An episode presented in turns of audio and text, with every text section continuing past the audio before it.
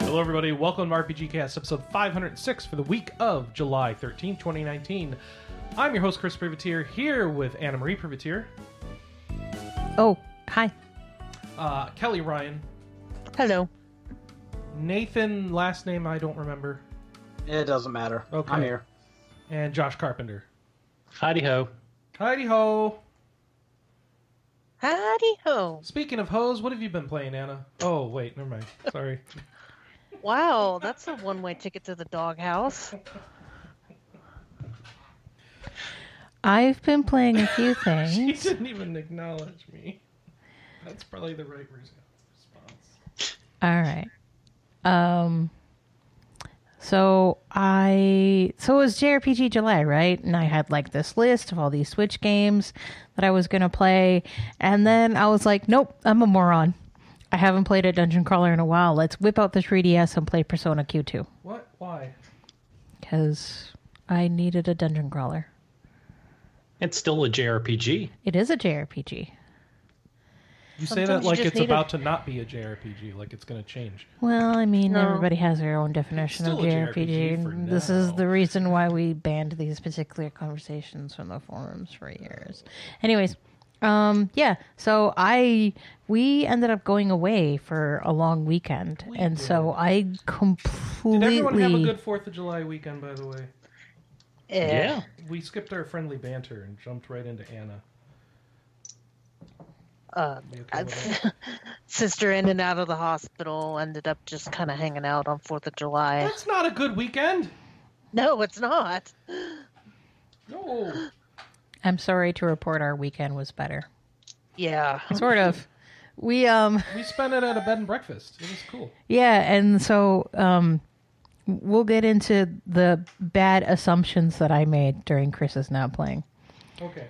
But um, yeah, since we had um, a lot of quiet time and didn't have anything planned, I played a lot of Persona Q2. So we went up to the Wisconsin Dells with the intention that, hey, we'll spend all of our time in our bed and breakfast room, chilling in the jacuzzi and playing video games, maybe or maybe at the same time, um, and then we'll do stuff in the Dells during the day. We didn't leave our rooms the whole weekend. Was it bad weather or? No, we're just lazy gamers. Oh, okay. Nathan's pining for the joy of a nation, Nathan, lazy gamer. No, no. I mean, I'm I'm pretty bad, but I think my girlfriend would kill me if I even took my Switch on a vacation. Wow. my my wife would kill me if I made her not take her Switch.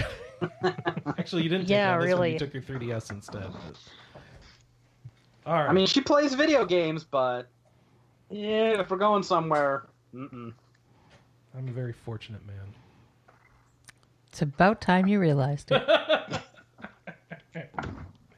All right, fortunate lady. What did you uh, actually play while you were away? Persona Q2. So Okay. much Persona. So much Persona Q2. In fact, I finished I finished 60 hours of that game in 9 days.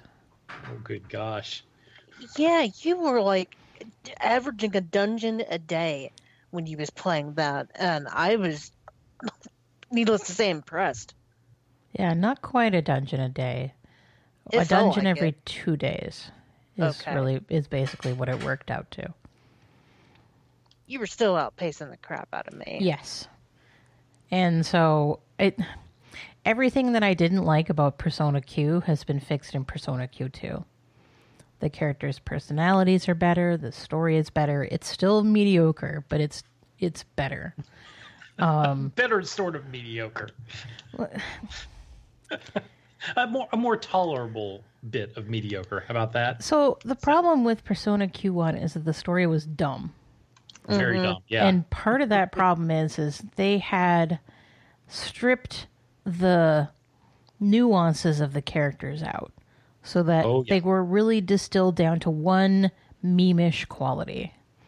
yeah, they chibified their personalities as well, not Yeah. just their uh, looks. And so it it's nice in Persona Q2 because yeah, Chie is still all about the meat but she's also all about the kung fu and the loyalty to Yukiko and the struggles that she has with femininity and you know where does she fit in the world and what does she want to do as an adult and so like all of those things are there that were missing in persona q Yeah. and just that alone makes the story so much better but the story is still dumb Well, it's a spin-off. What do you want? Yeah, And- I and it mean, nothing canon, here is you know, super so- serial, and I understand that because you know the whole shtick of both Persona Q games is no one's going to remember what happened here. Even Yeah. you, the player. Snap, snap, Chris. Is it uh, untrue? No. Uh huh. Uh, I what I like about the Persona Q games is that they're they're basically a Persona Light, where you can have the you can have the fun of a Shin Megami Tensei game without the Crushing difficulty. yeah the crushing difficulty and the s- 60 80 hour marathon story. Well, I mean, it is a still sixty-hour story, so you Yeah. know, there there Yeah, I is would- that. I would imagine that you could still get through it pretty a lot quicker. Yeah, the and I mean, if you title, weren't though. doing any of the side quests, yeah, that's a good 20 hours by itself. Um, but the side quests have definitely also been improved over the original game. So, what they decided to do is so in the first game, the side quests are just sort of like baked into the story. So, you get quests that you're doing as you're doing the normal dungeons. Um, the side quests in Persona Q2 actually take you completely out of the story and they take you to dungeons that you've already completed but what they will do is they will block it off so that you only have a very small portion of a floor to deal with. And so whatever is going to happen happens inside of that much smaller area. yeah. I, I appreciate that they're the side quests are self-contained. Yeah.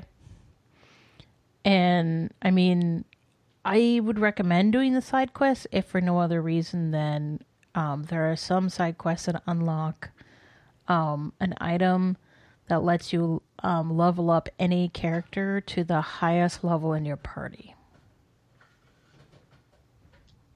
That's handy. Yeah, because I mean, you, there's like 25 characters, right? Yeah. And so if all of a sudden you're called to have Chie in your party and you've never used Chie before, um, you have the option of leveling her up. And so I think you get five of them as you go through kind of regular gameplay, and then you can buy DLC that gives you five more. So you can level up 10 characters like that. They were great. I thought that was like one of the best improvements to the game. Um, I don't Um, want to get too they- deep into the story because it gets kind of spoilery really fast. But yeah, it's dumb, but it's cute. Don't they also uh, unlock um, dual Yes. dual techniques? Yeah, yeah, yeah. And so, um, one of the other new things that are added to the game is as you complete these sort of self contained stories in the side quests, um, it allows two to four characters to unlock a unison attack. And in order to trigger a unison attack, you have to hit the weak point of any character. And you have to have at least one person from that unison in your party and it just has a chance of triggering. And so um, they're really good. They're all like really well done, and they make sense for all the characters. Um, some of them are a little bit more serious. Some of them are completely ridiculous.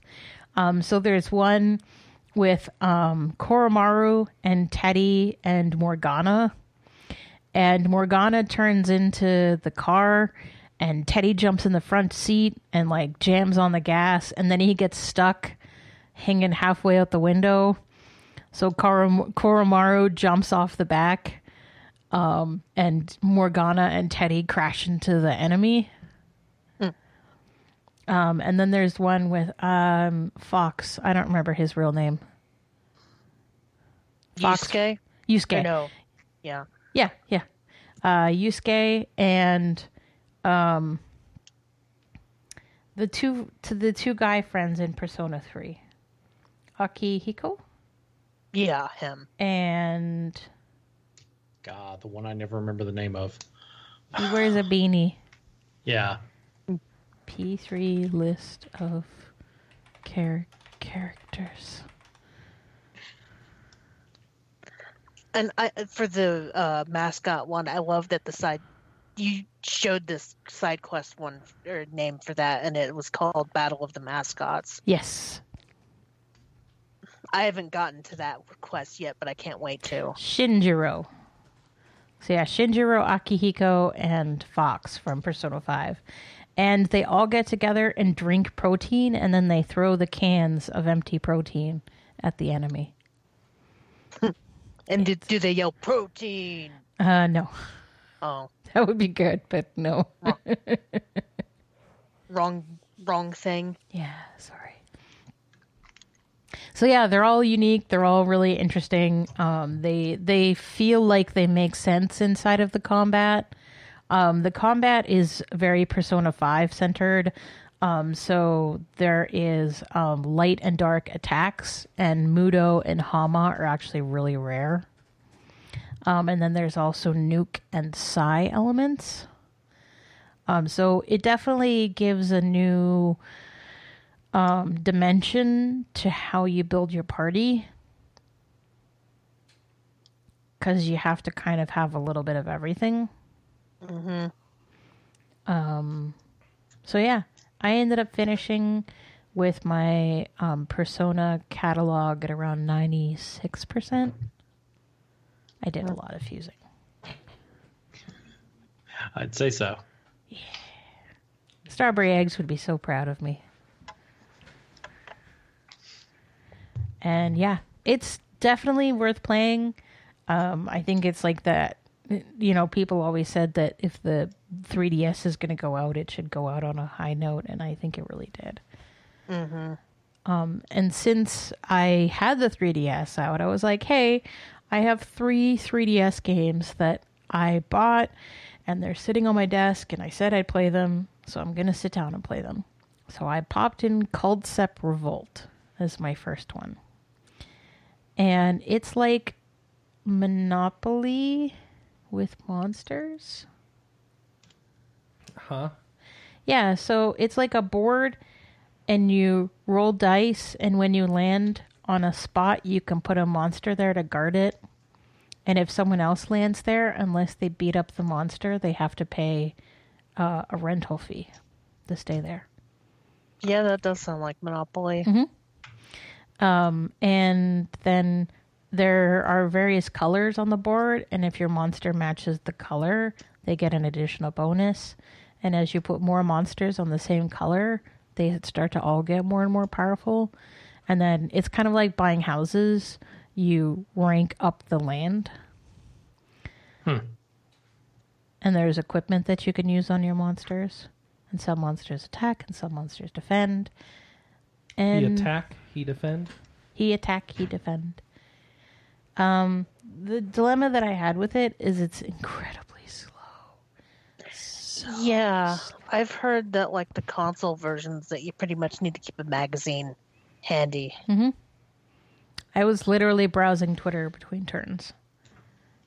And I'm like, this game isn't bad, but it's not what I want to play right now. So I took it out and I put in Monster Hunter Stories. Oh, what do you mean it wasn't bad? You said it was doing nothing for you.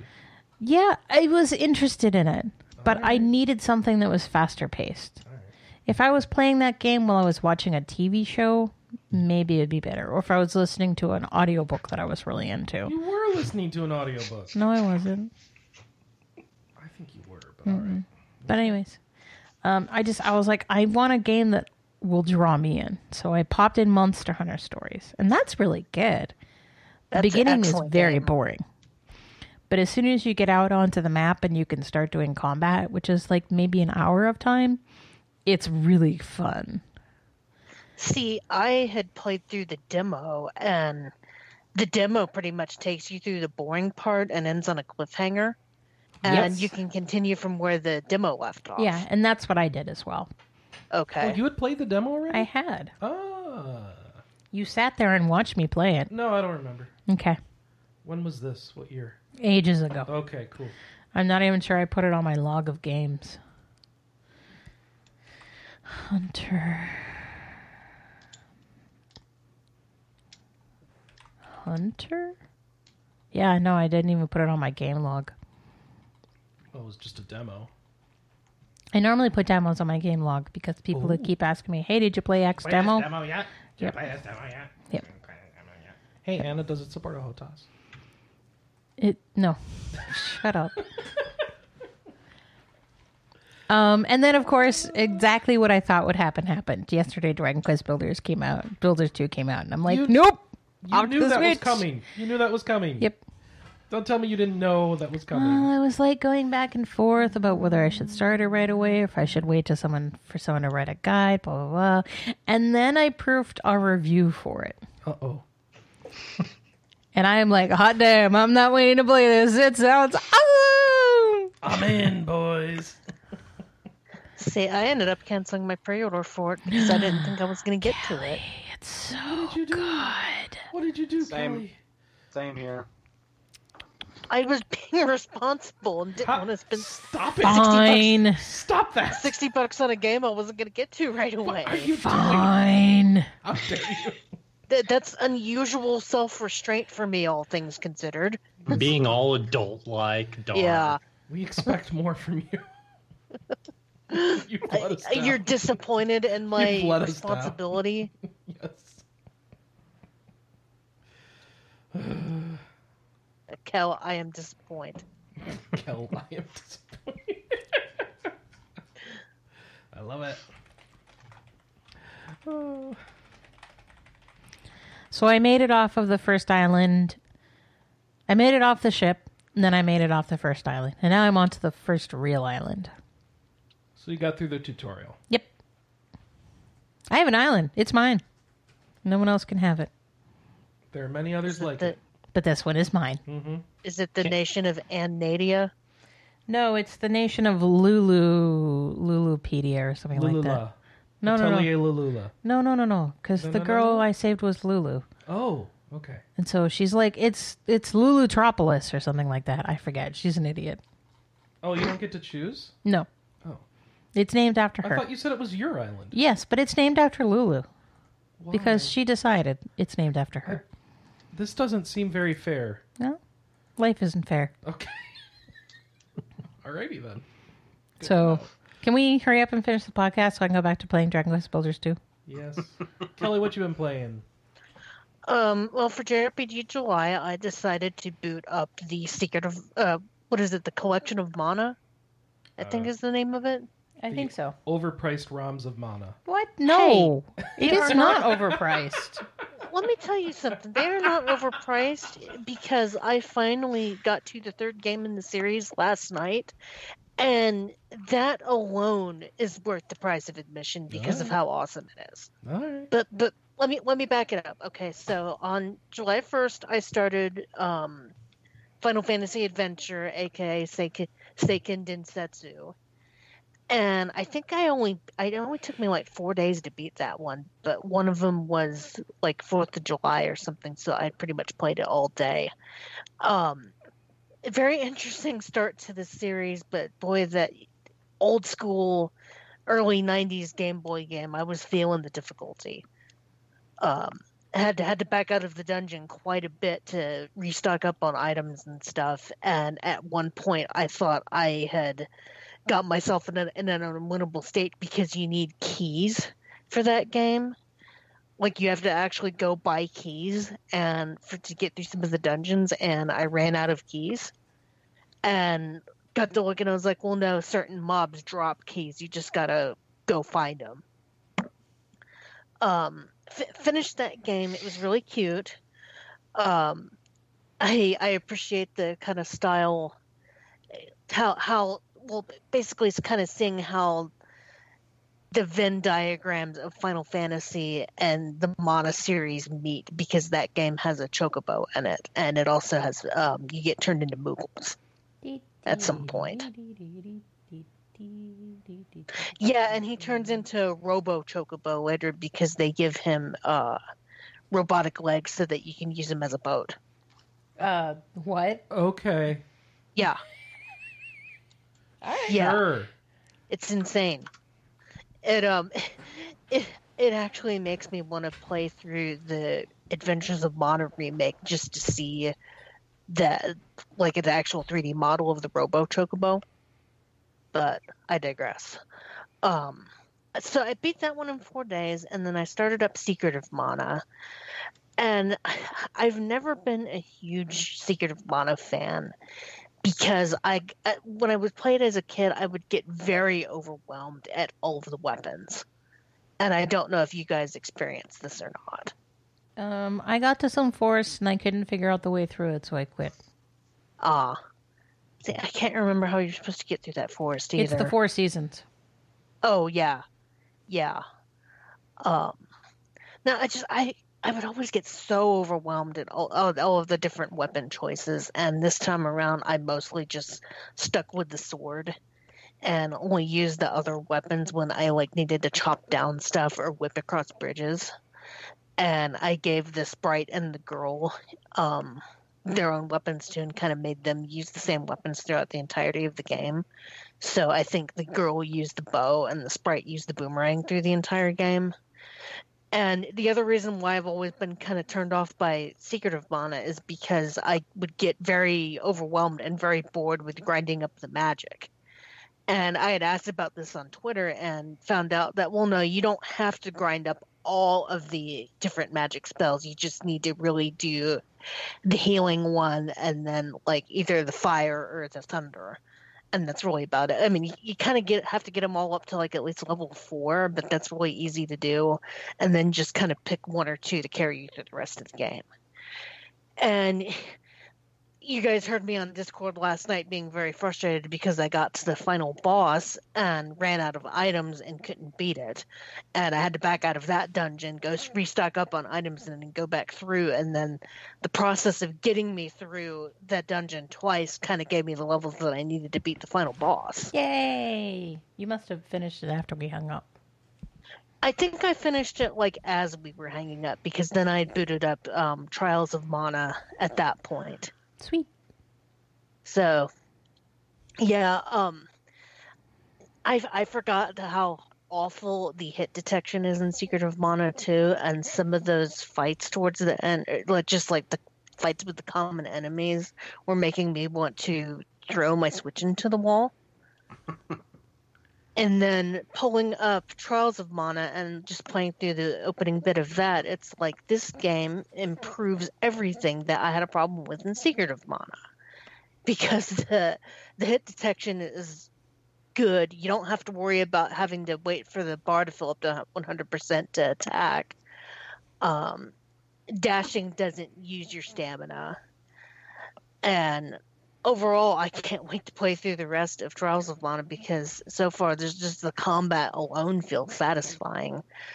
Um, if you're not familiar with Trials of Mana, there's um, six playable characters, and you pick from you pick your main character here, whose story you're going to experience throughout the entire game, and then you pick your two side characters and each main character kind of starts out at a different point in the world and you kind of go through their story in the first chapter and you kind of find out okay well what's their motivation? And then you get through the first chapter and you kind of get dumped somewhere in the world and then uh, i'm not sure if all of them and everybody ends up in the town of wendel but that's where i'm going right now and you meet the other two people that you picked while Oh, trying to get nice. to yeah and while trying to get to Wendel and when you meet them they kind of tell why what they're doing and it shows I, I imagine that what is their um their first chapter kind of in flashbacks Oh, interesting. yeah and it, it's really kind of cool it almost makes me want to play through all six characters or I, I honestly wonder if you really need to just play through the game twice where you pick the first set of characters and then the second time through you pick the second set that you didn't play through the first time so i picked um, hawkeye the thief for my main character just because he looked kind of cool No, Hawkeye's And an then- Avenger. oh yeah he's the thief Oh, okay. I, I see what you did there I- you understood that reference? yes i did Yes. and then for my sub characters, um, I think it's Angela, the magician, for my for one of them, and then I can't remember the name of the cleric, but she's a little kid.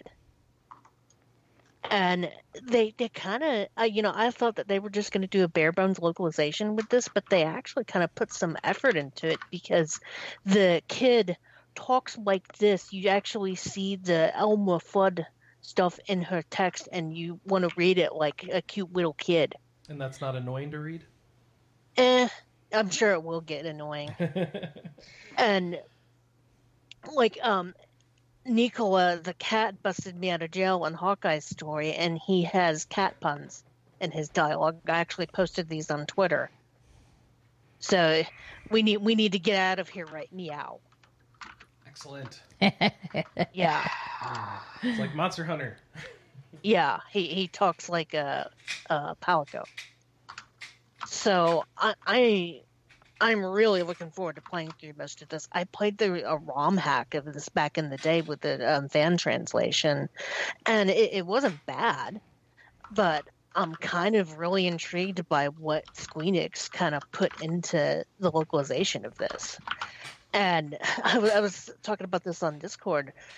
Um, the font that they use kind of looks like it doesn't look like a ROM hack. It looks like they just kind of stuck their own font and put it over the skin of the game. Yeah, you can. I've got a side by side up on the screen where you can see the different fonts used in the original fan translation Yeah. versus the Square Enix remake.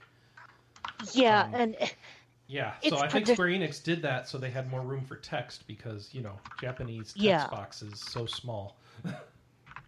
and it's it can get a little bit drawing when you're given like choices because the choices are uh, uh, answering yes or no is actually in the uh in the end game font so it looks very different from what they use and it's kind of jarring to see but um yeah i I, I mean, it's been like what twenty years since we were supposed to get this game. I'm so excited to play through it legitimately now.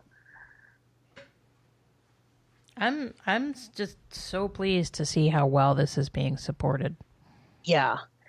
Yeah, that's why I'm not complaining about the $40 price tag at all. I I mean, controversial opinion, but if they would have just put out this game at 40 bucks, I would have been happy. All right, have you been playing anything else? Nope, that's been pretty much it. All right, Nathan, what have you been diving into this week? Oh man. Um. Well, it's actually been two weeks since we talked, so Right. I actually have some stuff I played. Uh, I started playing Ni no Kuni 2 because my friend and his wife came over for the Fourth of July, and they were messing around with that game, and I was like, oh, this doesn't look as bad as. I, I had two friends write a guide for it, and they both ended up not liking it by the end. I hear there's like 175 side quests you have to do, which is just brutal if you're writing about it. But if you're not writing about it, I mean, I'm in chapter four so far, and I'm still enjoying the heck out of the game, even though it's not my usual fare. So it's probably one of those games where if you have to write everything about it, you hate it by the end of the process. But if you just play it, it's fine. Um, Yeah, I platinumed that game, and there is a lot of stuff to do in that game. Yeah, I'm I'm just about to hit it all, according to my friend. Like, Yeah, started when, chapter four, the side quests are coming. So when Chris and I played it, he did all the combat and I did all the town building.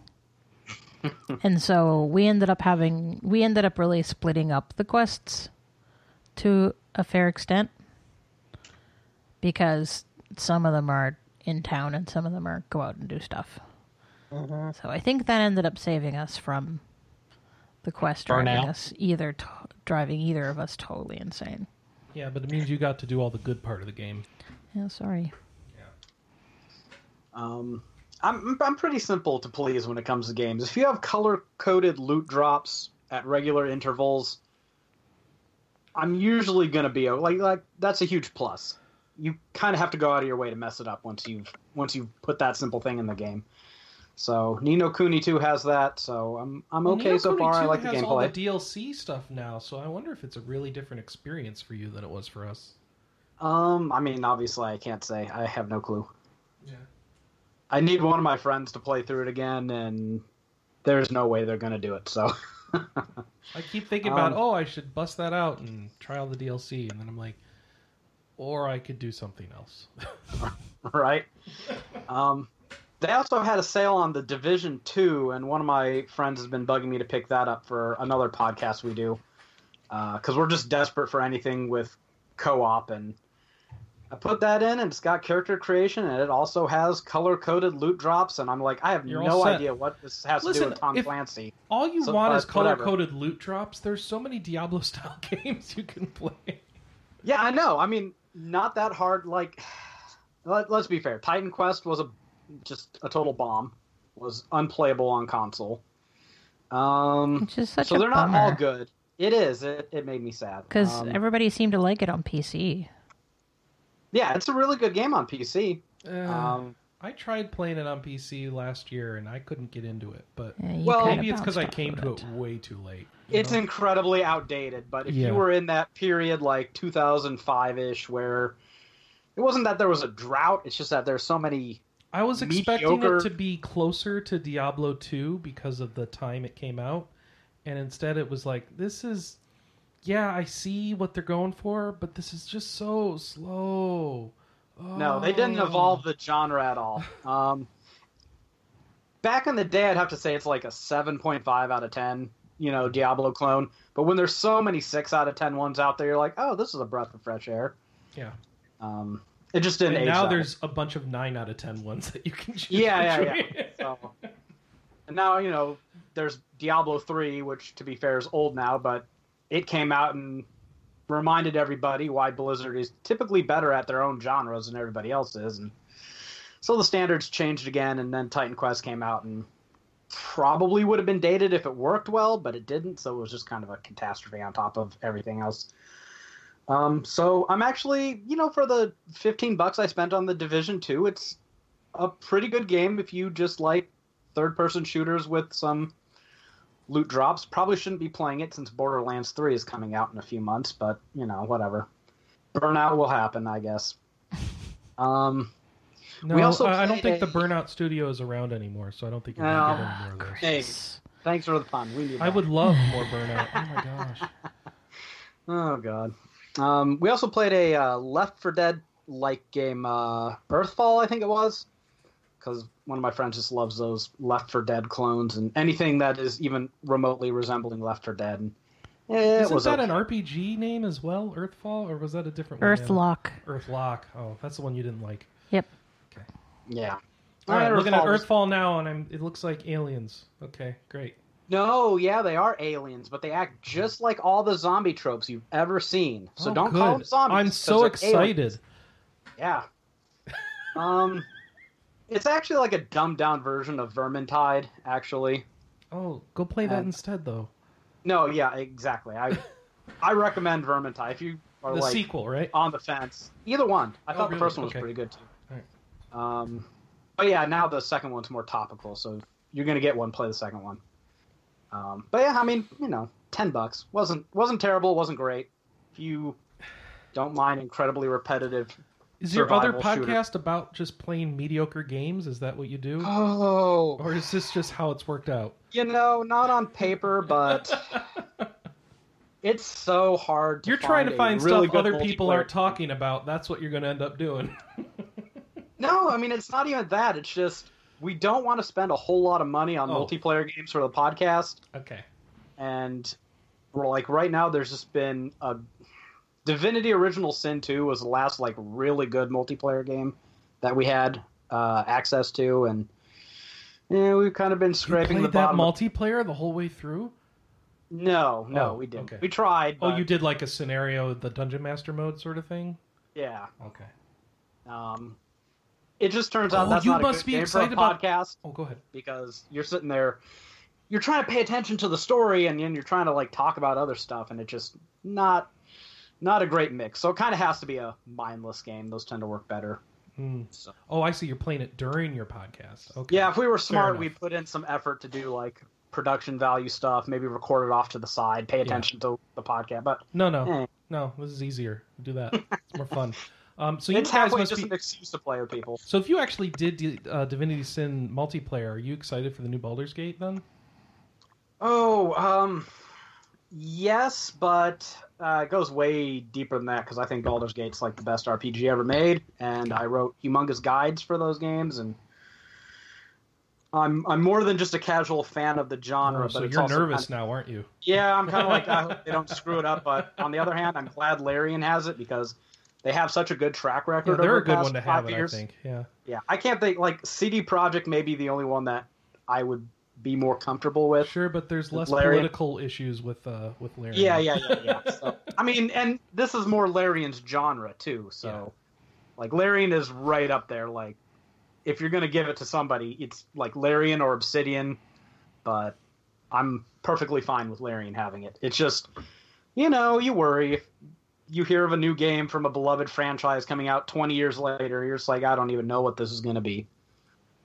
I wonder, So, if, I wonder if one of those auto chess games would work for your podcast Plane. I know Uh, tried that Dota auto chess or the clones. oh, like the people are talking about in the chat here. Um, but Yeah, they're I talking about Dota, but not uh, the auto chess versions. It would have to be something on console because Oh, we okay. have we have some people involved with the podcast that are just like ridiculously anti PC. and I Great. not, I'm not going to delve into it. I don't know why, but It it's just easier to collect everybody on a PlayStation 4 and hit the you know At the least we're heading button. towards a more pr- cross-play era. yeah, hopefully slowly once Sony you know stops Gets being their jerks. head out of their arse. Hey, they've Yeah, that's another more way of saying it. I mean, I see why Sony's doing it. I mean, at least when they started at the time, they were so far ahead of everybody. But now it's kind of like, come on, come on, what are you doing? Come on, man. Is this something that like, are you generating huge amounts of revenue from this? I don't know. Well, Maybe they are. I mean, that was definitely one of the reasons why they didn't want Fortnite to be cross-platform because they were making major bank off that. Yep. Yeah, taking their 30% cut of everything pe- eh, all the money people are spending in that game Yup, it's a lot of money um, it is, but it still makes them dicks. Yeah. Um. So yeah, I've actually played a good amount of stuff, not including all the guide work I've been doing, which is not very amusing. What guides But- have you been working on? Uh, Fell Seal mostly. I'm like desperately trying to finish it before Fire Emblem because. Uh, What's Fell might be Seal? working on that. That's the It's tactics a- like yeah, with the It's like Final artwork Fantasy that you either love or hate. Right. Okay. yeah. I showed that to my friend's wife, and I don't like the art, but she was like, "Oh, it has that watercolor look. I like it." Yeah, Exactly, so- I do like objective. that. There you go. So this Uh, is this is on your list, right, Anna? Cause Yeah, because be. it's coming to Switch. okay. It should be like way up on your list, from what I'm hearing. Yeah, I I recommend it quite a bit. It's like if you like Final Fantasy Tactics, you'll like this. Um, but if you're writing a guide for it, there's a lot of crap to put in there. Can All you the class understand the story? Growth rates. Yeah, Hey, it's better than tactics then. Ooh. no, it's not that complicated of a story. Does anybody got a good feeling? I had a good feeling. Oh, jeez. Because they should at least have that in as a reference. But I guess I digress. Right, They um, there was a reference to that in um one of the Tactics Advance games. Nice. you you proved your old school gamer cred. Congratulations. Yes. So yeah, that's all I've been up to. Which, yeah, I think that's a fair bit for two weeks, more than I usually get to. All right, how about you, Josh? I want to hear about Lulua. Lulua. yeah, that's what I've been up to. Um, so last time I was, you know, cou- whatever, a couple weeks ago, I had just barely started Lulua. Played like the first hour of it. So now I'm like, I think I'm in chapter seven. So I'm like two thirds, three quarters of the way through the game, something like that. And it's been it's been really good. It's so good. I know. Like they they simplified the alchemy system, so there's no more Tetris and all that other stuff that you have to worry about. It's a it's a much more simplistic system, but I like that. Um, But it doesn't take away the challenge. No, no, like there there's still all the there's still the depth there of trying to like improve your quality of the items and you know trying to make weapons or make uh, items that have certain little traits that can really change the uh, power of the item. Like all that stuff is still there. It's just you know they like they've they've dialed back on a couple of the levels that it had gotten to in uh, like the mysterious games, for for the better, I think. Um, I mean, just the other night, like I, I got reminded about like the the death states in or, or, how little penalty there is for depth in the death in the Atelier games. Like, thankfully, I ran into uh, I kind of like wandered through and wandered into a boss without very many items left, and um, it was this boss that you could only damage via magic attacks. Like none, nothing else would work. None of your regular weapons would work, and I kind of quickly ran out of magic items and uh, characters to attack him with, and oh. so he oh. ended up killing me. I just realized what you were fighting. Uh, ah, okay. You know exactly where I am then. Mm-hmm. so yeah, he ended up wiping my party, but in the Atelier game, it's just like, oh, you go back to the. Uh, it just sends you back to the Atelier with like, like I think you lose a few items that you had collected or something like that. Mm-hmm. But you know, like no big deal. Thank goodness that kind of stuff. The one thing about that game, like I'm remembering from the old Arland games that I I really I loved that was in the those original Arland games and they took out and I missed it ever since was the original Arland games when you were like wandering around the areas if you were and I don't remember exactly how many levels it was whether it was like 5 levels or 10 levels higher than the enemies you were who you were uh, in the same level same area with like if you hit them with your staff, they would just die instantly. You didn't have to do the random encounter. And it was great for all those times when you'd have to go back to earlier areas and, um, you know, just to pick up some items from an earlier area. That way you didn't have to deal with the random encounters. And they got rid of that somewhere along the way. And like this game, I've just been reminded, like, man, I wish I didn't have to do these, you know, kind of like silly random encounters where I'm way over leveled for the enemies I'm fighting. So they end up resolving that in a different way than you think. Because oh, what's oh, yeah? going to end up happening really quickly is um, the items that you use the most, they're going to start yeah. appearing in later areas. And even yeah. though you're fighting the same enemies, they're higher level. Ah, okay. Yeah, I've been. I, I was playing kind of like more like the uh, the story in this game follows along with the uh, this book, the alchemy riddle that Lulua like it just literally appears out of thin air and drops onto her head. and and the game plays out like it gives you these as the title implies like these little riddles on what like basically where you're supposed to go next, what you're supposed to do next. And like it it both has like main story points and then it has like all kinds of optional things that you can do. And so I had kind of been going along the main storyline, and now I'm kind of like going back and unlocking oh. some of the optional side yeah, stuff. So don't sleep on the side stuff. It's actually yeah. not optional, and I'm kind of mad no, that not. they that they imply or impress upon you that it's optional because it's totally not.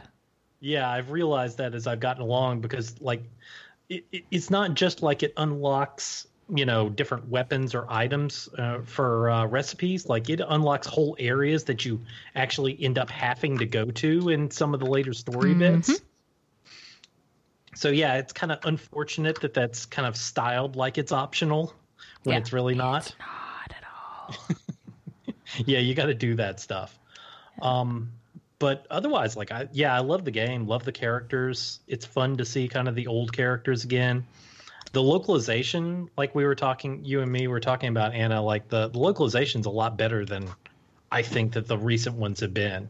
Yep. There's a lot of personality to it. Yeah, no, and it's really needed. Yeah, yeah. They did a really good job with that. Lulua being like, you know, I'm just gonna blow the damn door up. I was like, did did she just swear? Yes, she did. I know. Bless Excuse you. Me. Yeah, this is another one lately that I've sort of wanted to pull the trigger on, but I've got way too much stuff to play right now. Boo. Yeah, I can.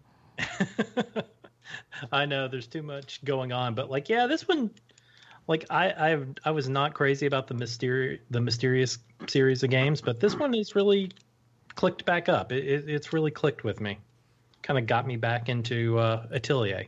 I don't know if that's how much of the improvements it's made, or if I was just in the mood for something light and fluffy, and this has really fit the bill. But I've I've been really enjoying it. Hopefully, I'll finish it up next week, just in time, or finish it up in the next week or so, in time for uh, Fire Emblem to come Ah, out. You and me both. Yeah, that giant, whatever hour epic. So yeah, the but director that's- said that's it took him news. 80 hours to finish the game.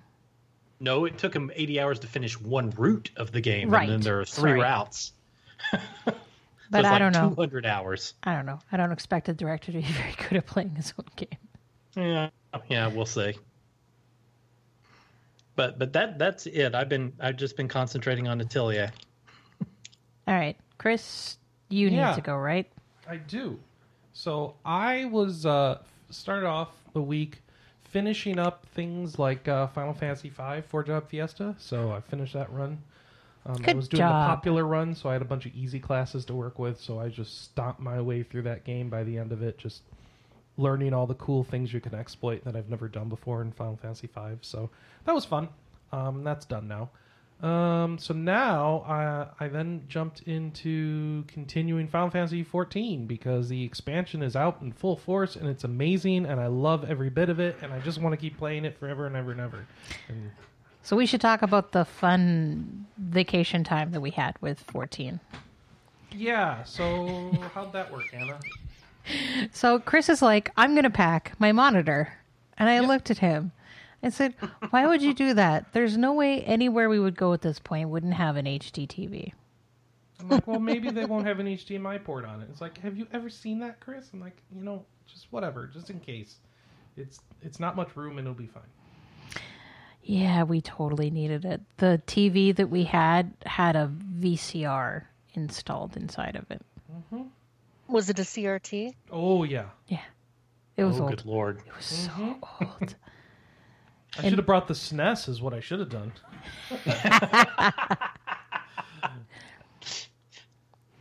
but uh, Yeah, no, it like- worked Done out. some good yeah. retro gaming. well, and then their Wi-Fi didn't work. Yeah, so we, I played Final Fantasy 14 over my cellular connection, which works so much better than it had any right to. And so I'm glad that saved the day, but uh, we also used up all our data and had to buy an extra data. gig. And then we ran out of data again. No, we only bought the one actually. We just ran out yesterday. Yes. So, but we've got more today. Okay. We rolled over. Okay. So just barely skated through, Anna. Woohoo! Yeah. Um, the uh, what was I gonna say? Uh, Final Fantasy 14. I don't, I don't, I don't know. I'm not a good reviewer of games, right? So, Minfilia is back Oh, and then gone and then back. well, no, she's yeah. The spoilers. Let's just say. Spoilers. Um, what should I say? There are little frog people that dance and cast magic with candy canes. They do. They're called Fuath. F U A T H. They're little fey guys. It's amazing. Uh, Now, this whole expansion is kind of centered around the idea of Fae. no, just one zone. Okay, well, Yeah, that's the only zone. that I've seen you play. So I know it is. For me, the expansion. Now I'm in the new zone that's the, the jungle and it has the best soundtrack ever. And oh, dee, no, no, dee, and I know, dee, you know, dee, It's got like jungle ladies singing in the background. It's amazing. The music in this expansion's so good. Uh, I don't have any new features to really say that are bad or good. It's just the the envir- It's all about the experience. It's a good storytelling, good pacing, good quests. Um, I'm doing the side quests because I enjoy the environments I'm in so much. Um, I'm loving Chris the music. never I does feel side good there. quests. Yeah, so it's uh it's a good it's a good setup. I still am not max level. I'm still have not finished the story, and I still haven't done any like end game stuff. So I can't comment on any of that yet. Even though I see people run around doing it, and it makes me jealous. But uh, one day we'll get there. Yeah, uh, Adrian, one of our reviewers, finished the story like the first day. No, he took three days. Come on, Anna. Took him a little bit. so yeah, that's been Final Fantasy 14. Um, I also, since I finished FF5, I've switched my nighttime play when I'm lying in bed because Anna has banished me to the bedroom because she needs to fall asleep. Um, I play Super Mario Maker 2 now, so I'm I'm wor- working through that campaign. That's been pretty good so far. Lots of weird levels. Um, I really like the fact if you get completely fed up with a level and die in it, you can just have Luigi beat it for you. and he just, it just you say, uh, "Call Luigi," and he goes, "Okay," and boom, boom, lots of noise in the background. It's like all done, and then you can move on to the next one, and you you get whatever that was um, preventing your progress on is complete, and you can keep moving forward. And it's like, all right, thanks, Luigi. You're useful for once. Luigi at his most useful. How Um, dare you? What? I thought Luigi was at his most useful when he had a vacuum and was sucking up ghosts. I don't know. Does he strike you as very competent in those games? Well, yeah. Mario. Luigi tries his hardest, okay? Yeah, well, sometimes you can try really hard and still suck. 10 out of 10 tryhards. Or Luigi. Yeah. What? What is? One other. Speaking of Mario, oh, one other thing happened this week. Doctor Mario came out on the phones. So I'm at level 70 something. Oh my gosh, Anna! It's I It's- started playing this and I got bored with it and was like, "Oh, this looks so Candy Crush Saga." yeah, it, it's Candy Crush Saga. A hmm. thousand percent Candy Crush. Did anyone else try this stuff? I, I played like the first couple of levels and I was very annoyed because it's like this isn't the uh the Not my Dr. Doctor Mario. Mario. that I know and love, and I'm I'm annoyed. I'm annoyed with people right now because when Mario Run came out, they tried not to do the whole predatory um, Candy Crush crap, and people didn't like it. Yeah, and like this game is a direct result of that. Yeah. Like you people wanted this. You. How dare you? Look what you've done. So, yeah, all your fault. It's all your fault, people. You asked for this. Now we got Sorry. it.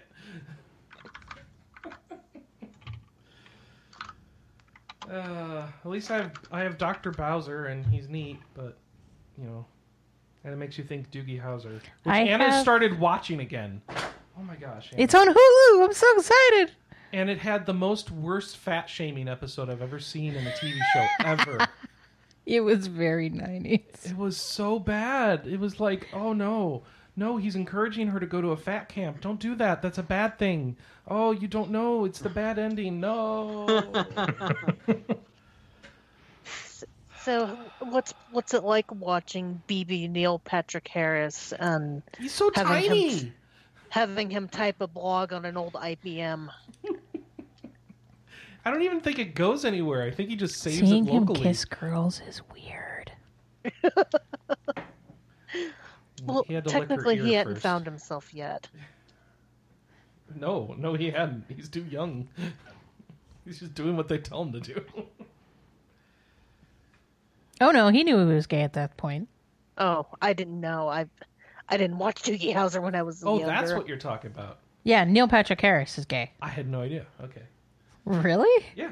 He's been married for as long as marriage I'm has so been sorry. legal. I don't pay attention to Neil Patrick Harris's love Okay, life. fine. I apologize. That's my. I'm gonna say that that's why he's having him as a poonhound in uh, Harold and Kumar was so jarring. Didn't see Harold and Kumar. I. You should. It's That that's movie. why him being a playa in um, How I Met Your Mother is funny. Oh, I put an SSD in my PS4. How's that? Uh, fine. I don't think Fa- Final Fantasy 14 benefits much from it, but uh, No. it went all right. I'm kind of hoping to see some more benefits later. Otherwise, I'm going to take it back out and put it in my PC, use it for PC gaming. Yeah, I wondered if it made that big of a difference in uh, PS4 or not. I, right now, I'm just noticing that it's a little bit faster at starting up, and I do appreciate that. But you know, big deal. Yeah. I've I've heard some people use high those uh, you know SSD uh, eight hard drive hybrid drives in there and have had some success with that, kind of getting some of the benefit without Yeah. spending. I don't know how much I those really that, save I over hear that. SSDs It does, anyway. It's it's staggered. Like you get some from that, and you get some more from a full SSD. And I wanted to go Yeah. full SSD. Yeah. Um, but I budgeted a little. I went with the new generation quad cell stuff, the QVO from some Samsung, because I don't need the perfect super duper fastest SSD for this. Um, anyway, doesn't matter. So that's all I got. Are we ready for news, Anna? Yep. Beep beep beep beep beep beep beep beep beep beep beep beep beep beep beep. Oh no, it's time for uh, replies, isn't it? Oh, that's right. Yeah, we had a lot of feedback this We week. did have so Wait, much feedback. Let me do this. Let me do this. Thank you, everybody. Anna, let me do this. You've got mail. Pattern baldness. You've got mail. Pattern baldness. I, I can't claim that. That was MST3K. That's pretty good. All right, Anna. What's who's writing? Um, hang what on, was our I- question? Is, is there a series you wouldn't recommend people starting at the first game? Yes. Ha ha ha ha. All right. So, um, Budai wrote in and said, so I um I actually had someone who sent me privately a video, and Chris ended up finding the exact same video, so that was kind of funny. Um, and it was a guy who was arguing whether you should or shouldn't start at the beginning of The Trails series. the yeah. Trail series. What's the uh, uh, Josh? What do you think? Start at Trails One or start at Cold Steel? If you can handle it, I say start with Trails uh, Trails in the Sky. What about you, Kelly?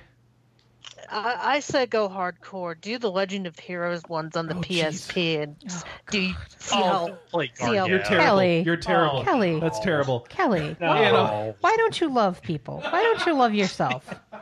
eh, She loves her couch. That's all the love she has. Uh, and my husband and Oh, my cats. all right. Let's all right. be fair. All right. As long as they're on the couch. No, No. don't Kelly put words new in my mouth. All right. Though I, I do love my new couch. I forgot to mention that. she got a new couch. Yeah, she got it our looks couch. the same as the. old. It's our couch. It looks it looks the same as the old couch and your couch and a bunch of Facebook people's couch. I guess I guess I'm finding this out about myself apparently. that I'm basic as hell. I think gamers just like brown reclining couches, is what we've learned. Yeah, So that's because leather couches suck. Yeah, all right. Especially when you have pets. Um, okay, so what were we talking about? Oh, right, right, right. Feedback. Anna, do you think you should start at Trails in the Sky first game? Um, I started at Cold Steel because I didn't like Trails in the Sky. And you're totally okay with that? I'm totally okay with that. You're that. not feeling like you miss anything? Yeah, it's interesting. There, there's been an ongoing discussion about this in the NISA Discord, and so some people are like, yeah, you can totally start with Cold Steel three, and some people are like, no, play every single game because you have a thousand hours to sink into this. Starting at Cold Steel 3, I think, is a little weird, personally. But What are you You'll be a playing little that's so bit loud? lost. Oh, sorry, that's a fidget spinner. I'm playing with the cat. Okay, I was like, what? Sorry. Why is there like What- all of a sudden very loud applause? What'd you say, Kelly? Um, yeah, starting with like Cold Steel 2, you'll probably be a little bit lost given that it's like a direct continuation and Cold Steel 1 was a cliffhanger. What about I said Cold three. Steel 3, though? I, I don't know because I don't know how Cold Steel 2 ended yet. Oh, okay. I'm still. Um, apparently, apparently, there's canonical plot in the new game plus of Cold Steel 2. So you're What? close. You're supposed to play it twice. Huh? Yeah. Yes, yeah, no. that was part of that video, Anna. Oh, I. Oh no, I, that was a different video. You're right. But yeah, there's canonical plot details that you only get in New Game Plus scenes. Yay! And they're going to assume There- you know them for three.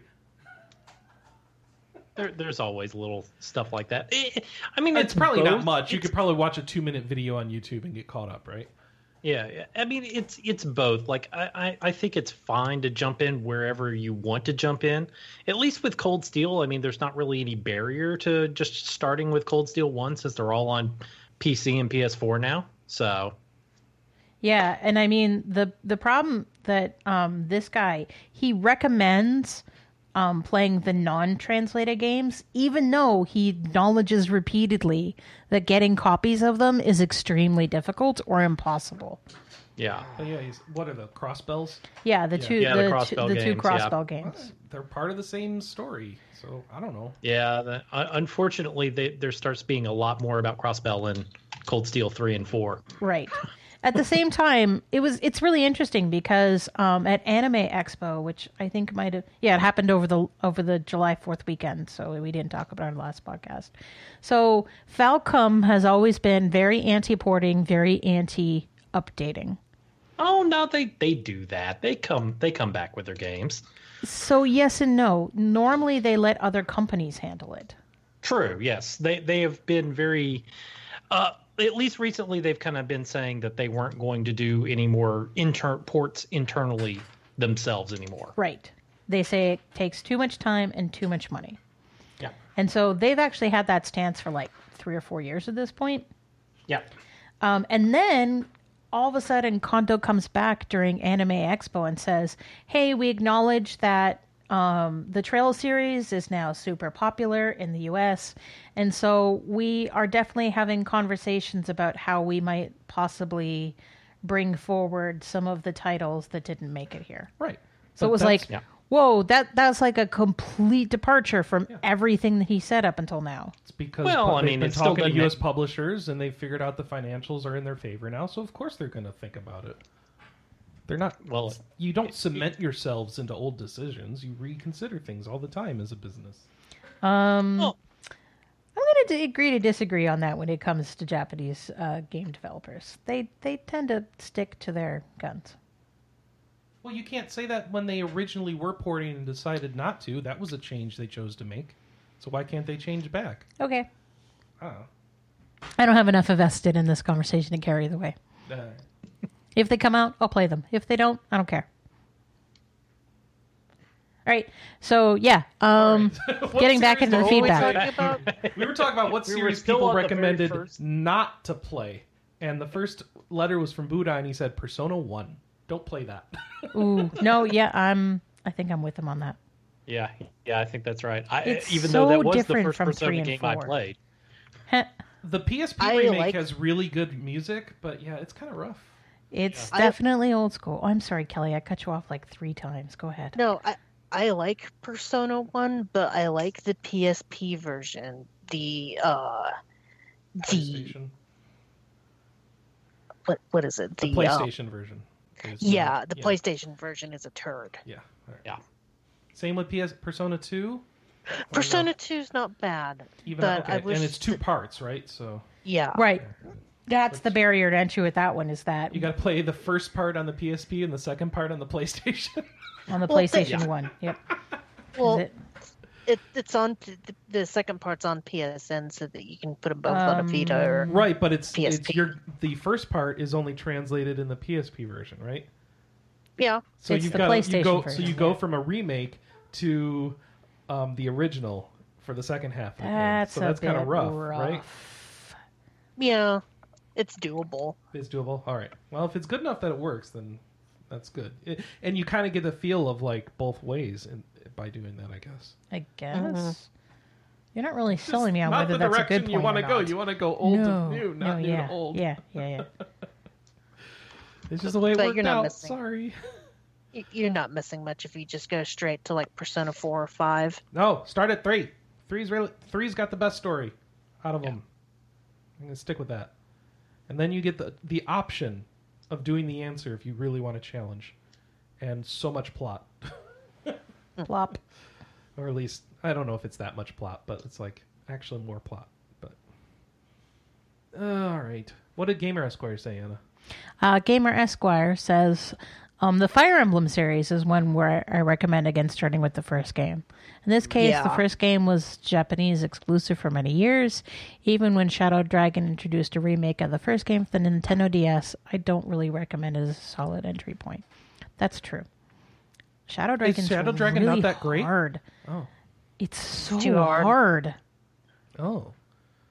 So Are that there any like JRPG series which started 20, 25 years ago that are still worth going back to like the first game of? Dragon Quest. I mean, I'm trying to think. I mean, and Dragon I'd Quest and Final. Fantasy, I would say, have benefits to going back to uh, because they're simple mean- and, and enjoyable in their gameplay loops. I would think, but I don't know. Do do remakes count? Yeah.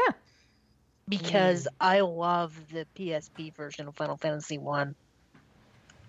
I would say, yeah, that's okay. I would say do that. I mean, maybe Chrono Trigger, but it's like a two game series that. no, forget the second game. It's a one game series. Chrono Cross is It's better. a, Fair it's a enough. one game series.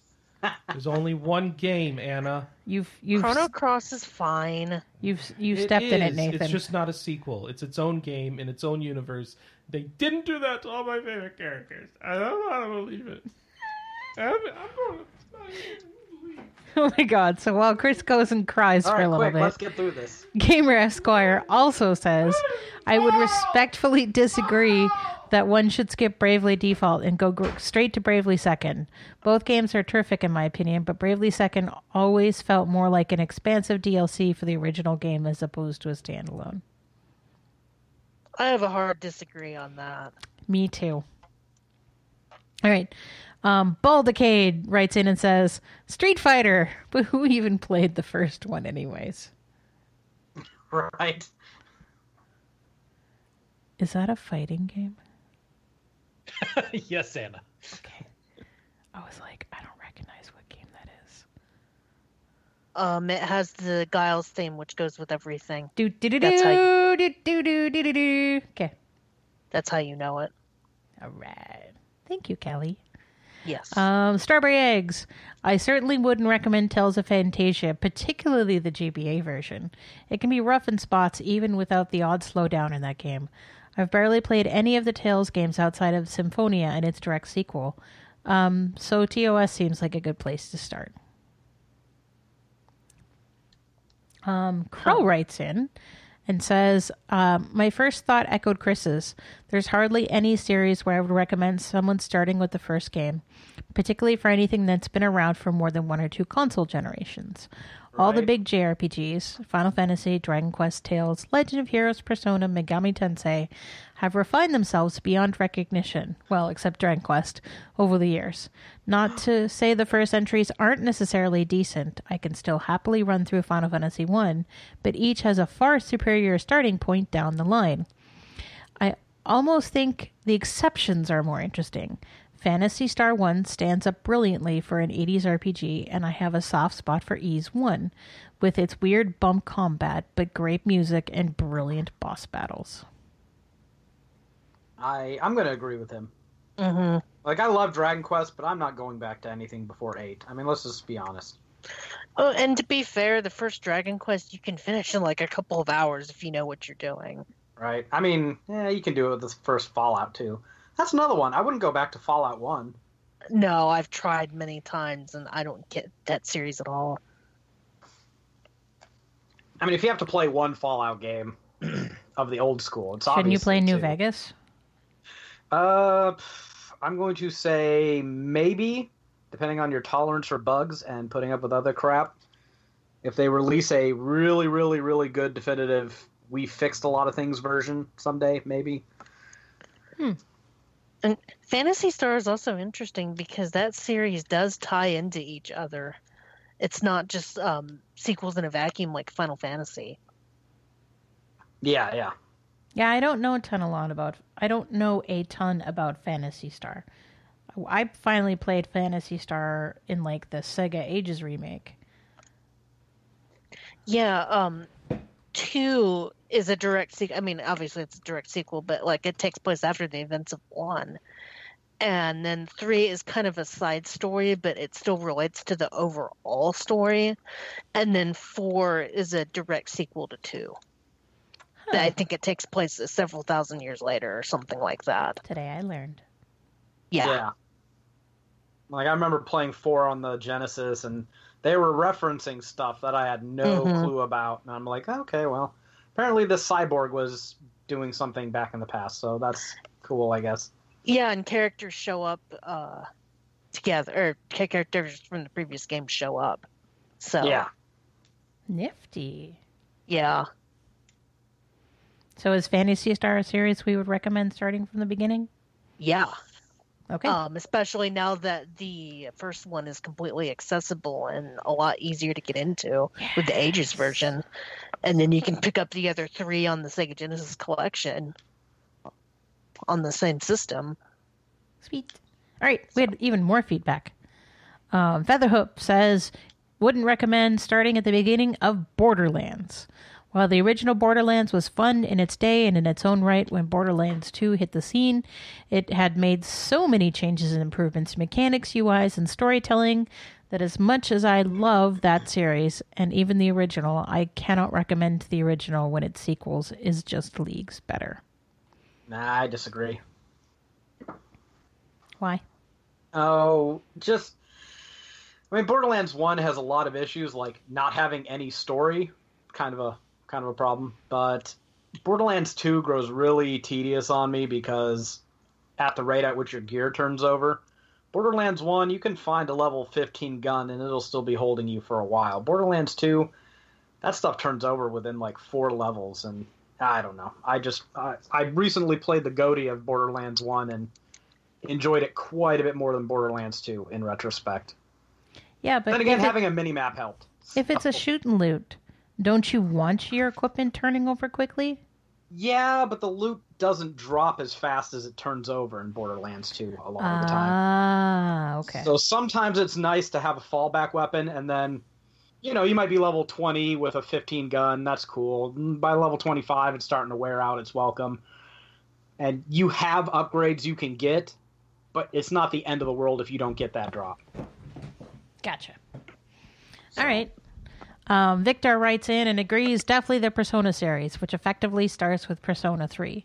Persona 1, Persona 2 Innocent Sin, and Persona 2 Eternal Punishment are all dungeon crawlers made by a different set of developers. While the early Persona games are presumably canon, their characters and story events are almost never referenced in the later games. That's true.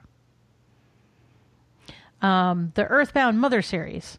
Mother 1 is an extremely primitive, unbalanced game, and only those who love Earthbound and Mother 3 so much that they want to see its rough woods predecessor are likely to enjoy it.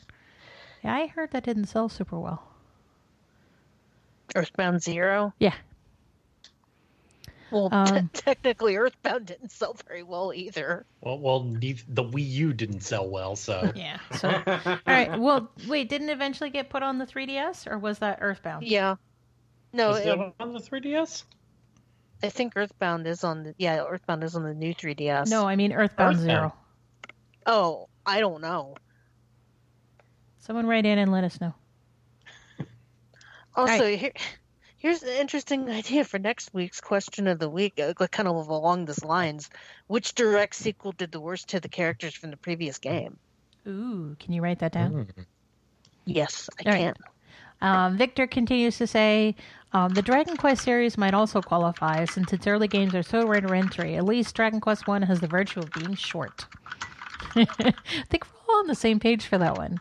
Anyone who delves into the early DQ games should do themselves a favor and play the remakes, not the NES originals, since remakes tend to have quality of life improvements. All right. So if you want to give us feedback, there's lots of ways to do so. Um, one, you can email us to podcast at rpgamer.com. You can call or text us at 608 729 4098. You can come join us live every week at twitch.tv slash rpgamer. Um, and we record at noon Eastern, 9 a.m. Pacific.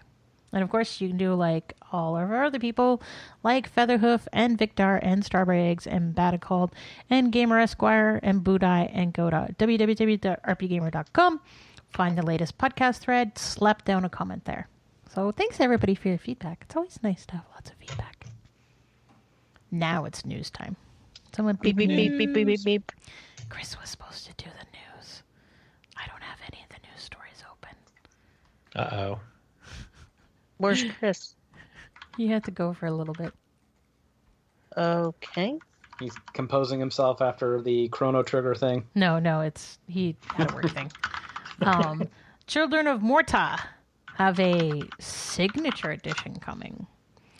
Um, so the collector's edition contains a region-free copy of the Switch game, a pocket art book, a set of six enamel pins to represent the unique comics combat styles of each member of the game, a certificate depicting the family in a dinner scene, and an art card. So, um, Children of Morta, we've talked about this on the podcast before. This is like a roguelike, roguelike, rogue the you went into southern mode there. roguelike. Um, it's a roguelike action RPG where you play as the Bergson family, and that's you you guard the M- Mount Morta, and so you're the children of Morta. Um, the collector's edition of both um, Switch and PS4 run for um, fifty dollars, or you can get um, the game on Xbox One, Nintendo Switch, PS4, and PC digitally um, for pre-order right now. I forget what the release date is. Hang on, let me go to the Steam page. September. All right.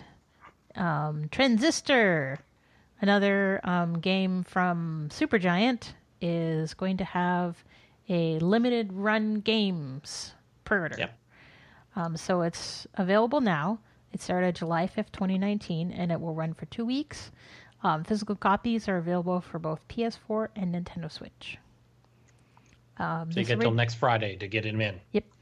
So this was the second game that they put out. Originally came out on the PS4 and PC in 2014.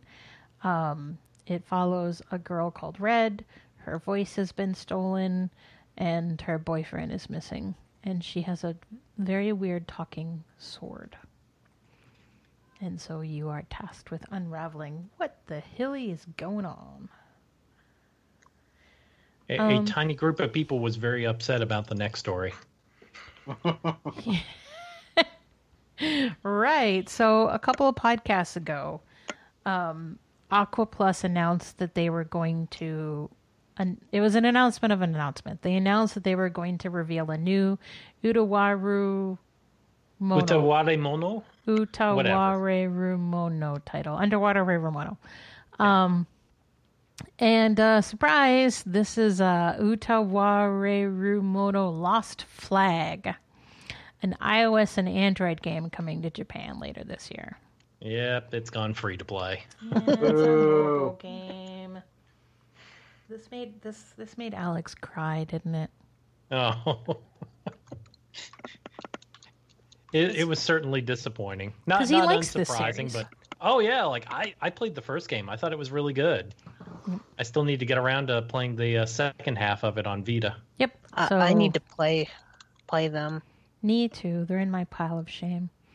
So, Lost Flag is, stars Akuta and Minagi. Um, Minagi is a princess bound by an unknown fate. She meets Akuta, a young man wearing a mask who has lost his memories, and says, Fight against your fate. Um, characters from previous games Kuon, Rulutia, Benoe, and Eruru um, from previous games are going to be showing back up. So we'll have more details as we go along. All right. Um, so if you have been following Shenmue 3's Kickstarter, um, Oh, they man. announced that they are going to be Epic Game Store exclusive. The, the problem being that they uh, had already uh, promised people Steam keys for the game Right. to some of their Kickstarter backers. So, um, Yeah. if you don't want um, an Epic Game Store key, you can, and you backed for the PC version, you can either switch to a PS4 copy or get your money back. Yeah. Um, and so the thing that really confuses me about this is the PC physical version of this game isn't the game. No, that's that's normal. It's the Most Epic those- Game Store installer. That that is normal these days with PC games. The, Okay. the you you can buy the physical. Um, well, I mean there aren't very many physical PC games, but you get a box and it just has a code in it. Okay. There's Yeah. no disc. I think that's- Fallout 4 did something similar back in the day where it just had like the Steam installer on a disc, which Huh. Yep. okay, why? I Yeah. think the last physical game I got that PC game that actually had a disc in it was like XCOM 2. And it did actually have a disc in there, but it still had like a 20 gigabyte download of patches and updates. Yeah, the last time I bought a physical PC game was, I think, Wrath of the Lich King. I think Overwatch for me. And I only bought the physical version because GameStop had the Winston, little Winston figurine. So, uh. yeah. If if you don't want to wait for a Steam game, you can either get an Epic Game Store copy, a PS4 copy, or get your money back. So if you're if you backed Shenmue three, write in and tell us what you ended up doing, because I'm curious what choices people are making. Um, Langrisser one and two got announced. Yeah. So Nisa kind of came out of nowhere, and um, during uh, Anime Expo announced that they will be releasing Langrisser one and two in North America and Europe in 2020. Um, so they're bringing uh, these two games to PC via Steam, PS4, and Nintendo Switch. If you're interested in the $80 limited edition, um, you get the game for either PS4 or Switch, an art book, two disc original soundtrack, um, three disc Songs of War soundtrack, uh, collector's box, and art cards. I'm kind of looking Yeah. forward to this because Yeah, I've, I've I- heard I've heard good things about Langrisser, the original anyway, not not the recent ones. I, I wish Jonathan was on because um, he's the uh, Langrisser fan fiend, and I, I'm curious what he thinks about this. I might check these out just because it's a series that's been very under my radar. Yeah, yeah, I know he's a real big fan of them. That that's part of the re- that's how they're on my radar is Yeah. I'm talking about them on backtracks. Mm-hmm. All right. So next story, um, Story of Seasons, Friends of Mineral Town is coming to the Nintendo Switch. You you want me to do this one, Anna? No. Okay. Um, so yeah, um, an art an article from Famitsu leaked showing off um, Bo- Bokujo Monogatari Return to Mineral Town. Um, and then within like 48 hours of that, um, Xseed confirmed that the game will be coming to North America and Europe as Story of Seasons, Friends of Mineral Town. Um, it's a remake of a remake of a remake. Um, that Well, was what's what's the direct remake? It's a remake of. uh, the Game Boy Advance, um, Friends of Mineral Town, and more Friends of Mineral so Town. So it's not a sequel. It's supposed no, to be a remake. it is straight up remake. It has different was- graphics. Was Friends of Mineral Town basically a GBA version of Back to Nature? Um, yes, and Back Oh. to Nature is a quasi remake of Harvest Moon 64. Which is Okay. a remake of Harvest Moon. No, No. Oh, no, Okay. it's a sequel. Okay. I can't keep them straight. Yeah, but Harvest Moon 64, Back to Nature, Friends of Mineral Town, more Friends of Mineral Town are all essentially the same game. Whoa, that Okay. llama has a big hairdo. Mm-hmm. The the Elvis poof. Yeah. Yeah. They've, Friends of Mineral Town was the one I probably put the most hours into. yeah, I'm I'm just surprised because Marvelous has been extremely anti remake. Hmm. So this kind of feels like it came out of left field. Is there a capybara in this? Yes. There is. Yeah. It's it has all of the animals that were Why, does- in why do the cows um, have Trio of bells? Towns. The cows have bells on their tails. Uh-huh. Why? um Yeah. So you can find them? And and there's three cats and a penguin. Oh, this is a weird game. Okay. Yeah, it's like they kind of mashed together Friends of Mineral Town with the extra stuff from Trio of It's got Towns. mining and horse racing and fishing and dwarves. Okay. Yeah, that was in the original. Or sprites, I guess. All of that. yeah, sprites. No, they can't be called Harvest Sprites anymore. Oh. I forget what the new name for them is. They shouldn't be able to call it Friends of Mineral Town either, but you know. Let's not get into that. Oh boy.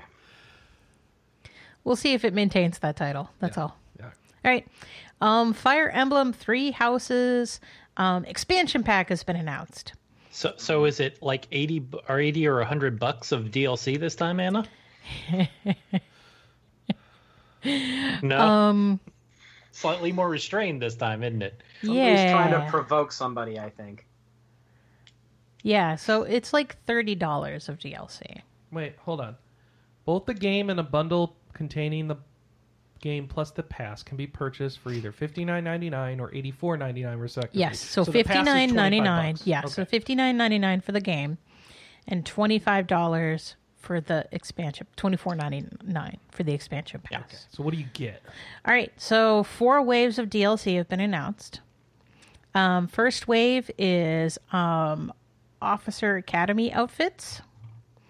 Second wave of DLC has new battle maps, new in game support items, and more. Um, wave three is an additional quests and costumes, along with a free update for all players. And then Wave 4 has new story content, new playable characters, new locations, and more. And that also contains uh, that that fourth wave will also have some form of free content for all players.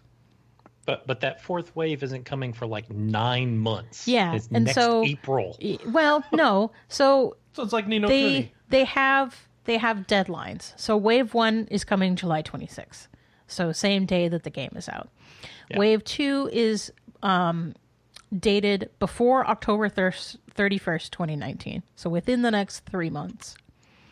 Wave three is slated to come before December 31st, 2019. And then wave four is slated to come before April 30th, 2020. So that doesn't mean it'll come out at the end of April. It'll come out no later than the end of April. It could come out anytime between January and April.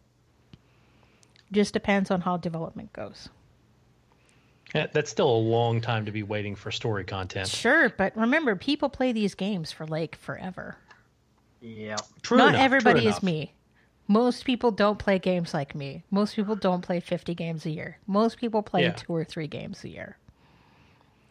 I don't know. You, usually for me, like if it's a game that I'm really excited enough to play, you know, to want DLC for, like I'm gonna play through the game and then I might do the DLC right then. If it's a game that I'm kind of putting off and not as interested in, it might pick it up three or six months down the road. I'm probably not as interested enough to pick up DLC for it. So it's always like a, a weird fit when they have this like story DLC nine months after the fact. Mm-hmm.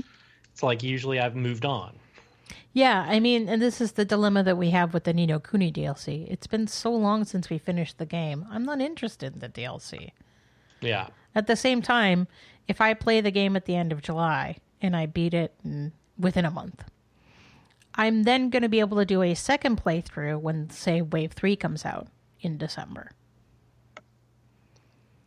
And then I can play it the third time when the fourth DLC Oh my comes out gosh, in you're already scheduling your replays. Yeah, because it makes sense to do them around when the ne- when the DLCs come out. But you won't replay Trails of Cold Steel 2. Uh, I was actually thinking about playing them on PS4 so that you could watch me play them. And you won't get the fin- the actual ending of Dragon Quest 8. No, I'm I'm done with that game. Okay. Uh-huh. All right.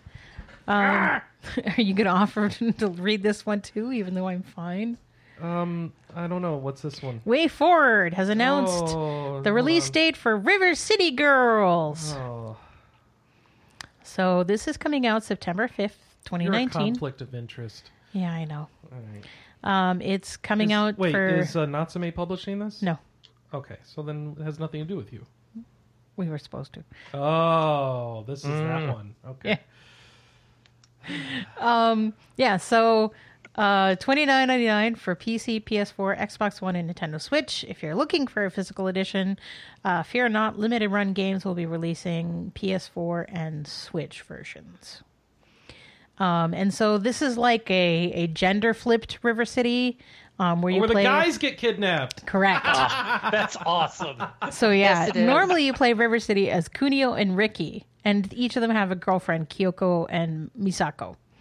So for this one, you play as Kyoko and Misako, and yeah, the guys are kidnapped. That's awesome. But yeah, just like um, all of the other Kunio Kun games, um, you know, it's that side-scrolling brawler, and you have combos and counters and throws and special moves and food and One of them has gear. a cat. Yes. I like I like um Kyoko's bat because uh she she's like painted some stuff in it. Cat sticks its tongue out at her. Me. All right. Um Spike Chunsoft has announced Conception Plus. Congratulations Oh, No, not again. on your new What, is this a third game? A second game? What is this? no, so this is um Conception 2.5. Oh my gosh. So this is a um, upscaled. No, sorry. Um, this is Conception 1.5. Oh, are you gonna play this? I don't Do I have to know. listen to this again? It's just PS4 and Steam. You're not gonna play it. You don't play PS4 games. Yeah, I I'm I wish it was Switch. Um so yeah, so this is Conception 1.5. So we didn't get Conception 1. We did Oh. get the Conception 2 Upmake. Oh, you're definitely Yeah. playing this then. So yeah, Conception 1, Conception 2 were both PSP games. And then Conception 2 got an upmake on the Vita, Conception 2 Children's of the Seven and 3DS. Stars. And 3DS. And that one came out in North America. So and this that is when the headmaster creeped me out and I quit playing the demo. So yeah, Conception Plus Maidens of the 12 Stars is coming out this November on PC and PS4 See, on it's like the zodiac. November 5th, signs. 2019. Mm-hmm. Yeah, yeah. Well, 12 is a good number in Japan. So 7. Anyways, if you're thinking about getting a collector's edition, it's $99.99. Um, has uh, the game on PS4, a collector's box, an art book, two disc soundtrack, art cards, and a beach towel Oh boy. with uh, scantily clad girlies. Hey, buy two of them, you can sew them together and get a love pillow. Oh Life boy. Hack. Um, we also have a new Life hack. Trailer. for um, the action RPG Crystar. Um, that is coming out on PS4 um, August 27th, PC August 27th, and in Europe on PS4 on August 30th. Um, and then they also mentioned that they will be doing um, the Robotics El- Notes Elite visual novel from Mages. That's the same people who did uh, uh, Steins Steins Gate Gate. and Chaos Child. You know, because it's got a semicolon in the middle of the name. And Oh. that transitions to your next story. Yes, remind me- Um, on when we get to what we're going to be playing next week, I have a question for you, Josh. Uh oh. Okay. Uh, speaking of semicolon games, all right, Death End Request Two um, was announced. Oh wait, is this actually by the same company as does the other semicolon games? Yeah. Oh my gosh. So Mages and Compile Heart. Mages is like a substructure of Compile Heart. They're definitely associated together. But Mages does visual novels, and they all have a semicolon in the middle of the name. Death End Request is not a visual novel, but it does have a semicolon in the middle of its name. Did we even get the first one? Death End Request? Oh yeah, totally. Did you play it? No. Why? Um scary? Oh, okay. So this isn't the one with the clones, right? No. That's a No, different that's one. Psyche Zero. Got it. Yeah. Death End Request is kind of a visual novel. It's like an RPG with visual novel aspects. And horror. And and it's scary. It's scary. Scary It's for scary. Kind of scary. Well, and I don't think it ever came out on a system that I wanted to play it on. I think it's just PS4 and And PC, Steam. right? Yeah. Sounds right. Yeah. Yeah. So um yeah, this is the whole thing where um you are stuck inside of a video game and there's only a 1% chance of getting the true ending and that's what you need to get everybody out of the game. So, we don't know a ton about the second game. Um, we know it's set in a different place so it's set in Europe as opposed to being in Japan inside of a dev studio, and it's um, it's a boarding school where some of the girls start to go missing. So yeah, that's that's really all we know so far. Um, I didn't open all any more stories yet. Give me a second. Uh, the next one's Code Vein, which Oh, has released. I'm yeah, so excited. Isn't this the one you played at like two different Oh. E3s? And no, I and just you played kept it at one, falling and off? Pascal played it to the next one, and he was like, "Yep, didn't feel any better this time." This was the one where you kept falling off the cliff Yes. or whatever. yes. Yeah, yeah, yeah. Well, they released an opening cinematic for it, so you can't see any of the gameplay. It's just an animated uh, cinematic. But It's anime Dark Souls, and it'll either be really awful or it's going to end up being good because they'll pull it all together in the final development months. I don't know how Well, it's going to turn out. and when is this they- thing out? It's coming out September 27th for PC, PS4, and Xbox One, and they announced a collector's edition. So for $100, you either get the game on PS4 or Xbox One, No. a metal case, a digital soundtrack, and art book downloads, and No. a figurine. Okay, the figurine's kind of cool, but no. I'm not Digital spending soundtrack $100. and digital art book. for a 100 For a hundred, yeah, that's what you get nowadays, especially when you get a figure. Um, eh. It's only Nisa 100. does That's real $40 art for, books and real. Yeah, but not Unfortunately, for that's only a forty dollar upcharge though. Yeah. Not with a figure like that in there. That's 130 to 150. Okay. Unless that unfortunately figure's that's really the wave tiny. of the Go ahead. future. Sorry. I I know how much this stuff costs. How much does that figure cost then? I I don't want to say exactly because I've never priced out one exactly like that. Okay, give me a range. Fifteen to twenty bucks. No, way cheaper. Really? Oh wow. Wow. But isn't there like a minimum order? And Yeah, but I mean, you think they're not going to hit their minimum order? Uh, for Code Vein, uh, and the more that they order, smart, the cheaper yeah. things get. The the biggest expense for something like that is the mold. Right. I figure that's expensive. Mm, depends who you go through. If that was made by Multiverse, they're they're they're actually pretty good at keeping things affordable. I guess if you could do stuff through 3D printing now, then that wouldn't be so bad. You Yep. Give them the models, and they can make a mold out of that. Maybe. Yeah, Ninja 3D printed like a, a spigot for his water spout this week. Yeah, that's cool. It's like, hmm, I could go to the store and spend 20 euros on it, or I can spend 15 cents of my 3D printer time. Um, little off topic, but they had uh, Soul Calibur Six Collector's Edition at Amazon for fifty bucks, and What? you got the you got the game, a steelbook, a hardcover art book, a soundtrack, which was actually on a disc in the steelbook, and a figurine, if I remember correctly. Now, that wasn't the original price. No, that was the original price was like 150, and that was a big fat no. But Yeah. 50 bucks, yeah, why Yeah. not? So All right. Uh, more news out of Anime Expo. Um, Bandai Namco announced that they're now that they are releasing Digimon Story Cyber Sleuth Complete Edition for PC and Nintendo Switch. So this is the first game. It's the two games that came out on PS4. It's both of them. Yeah, so it's Cyber Sleuth and Cyber Sleuth Hacker Memories. Um, so it's a I pretty think, pretty decent deal. yeah, I think both of them might have also come on the Vita. Yeah, yeah. Sorry, I'm reading the rest of the story. So both of them came out on PS4 and Vita. Yeah, you have at least one of them on Vita, Yeah, because I think you bought it when it went down to like eight bucks at one and you point. were going to play it. yeah, you that were didn't so end up happening. excited. I know, and then guess what? No, I forgot. oh, All right, it's so hard for you to finish games after all. uh, we Dragon's Dogma Online is shutting down. Yeah December. yeah. So oh, this was the game that came out for PS3 and PC. It never came out in did? English though. I don't even. Remember I guess this it's not happened. coming to the West. After Yeah, no. all. It, It- came out in 2015. Yeah. and it was free to play. Yeah, What? Yeah.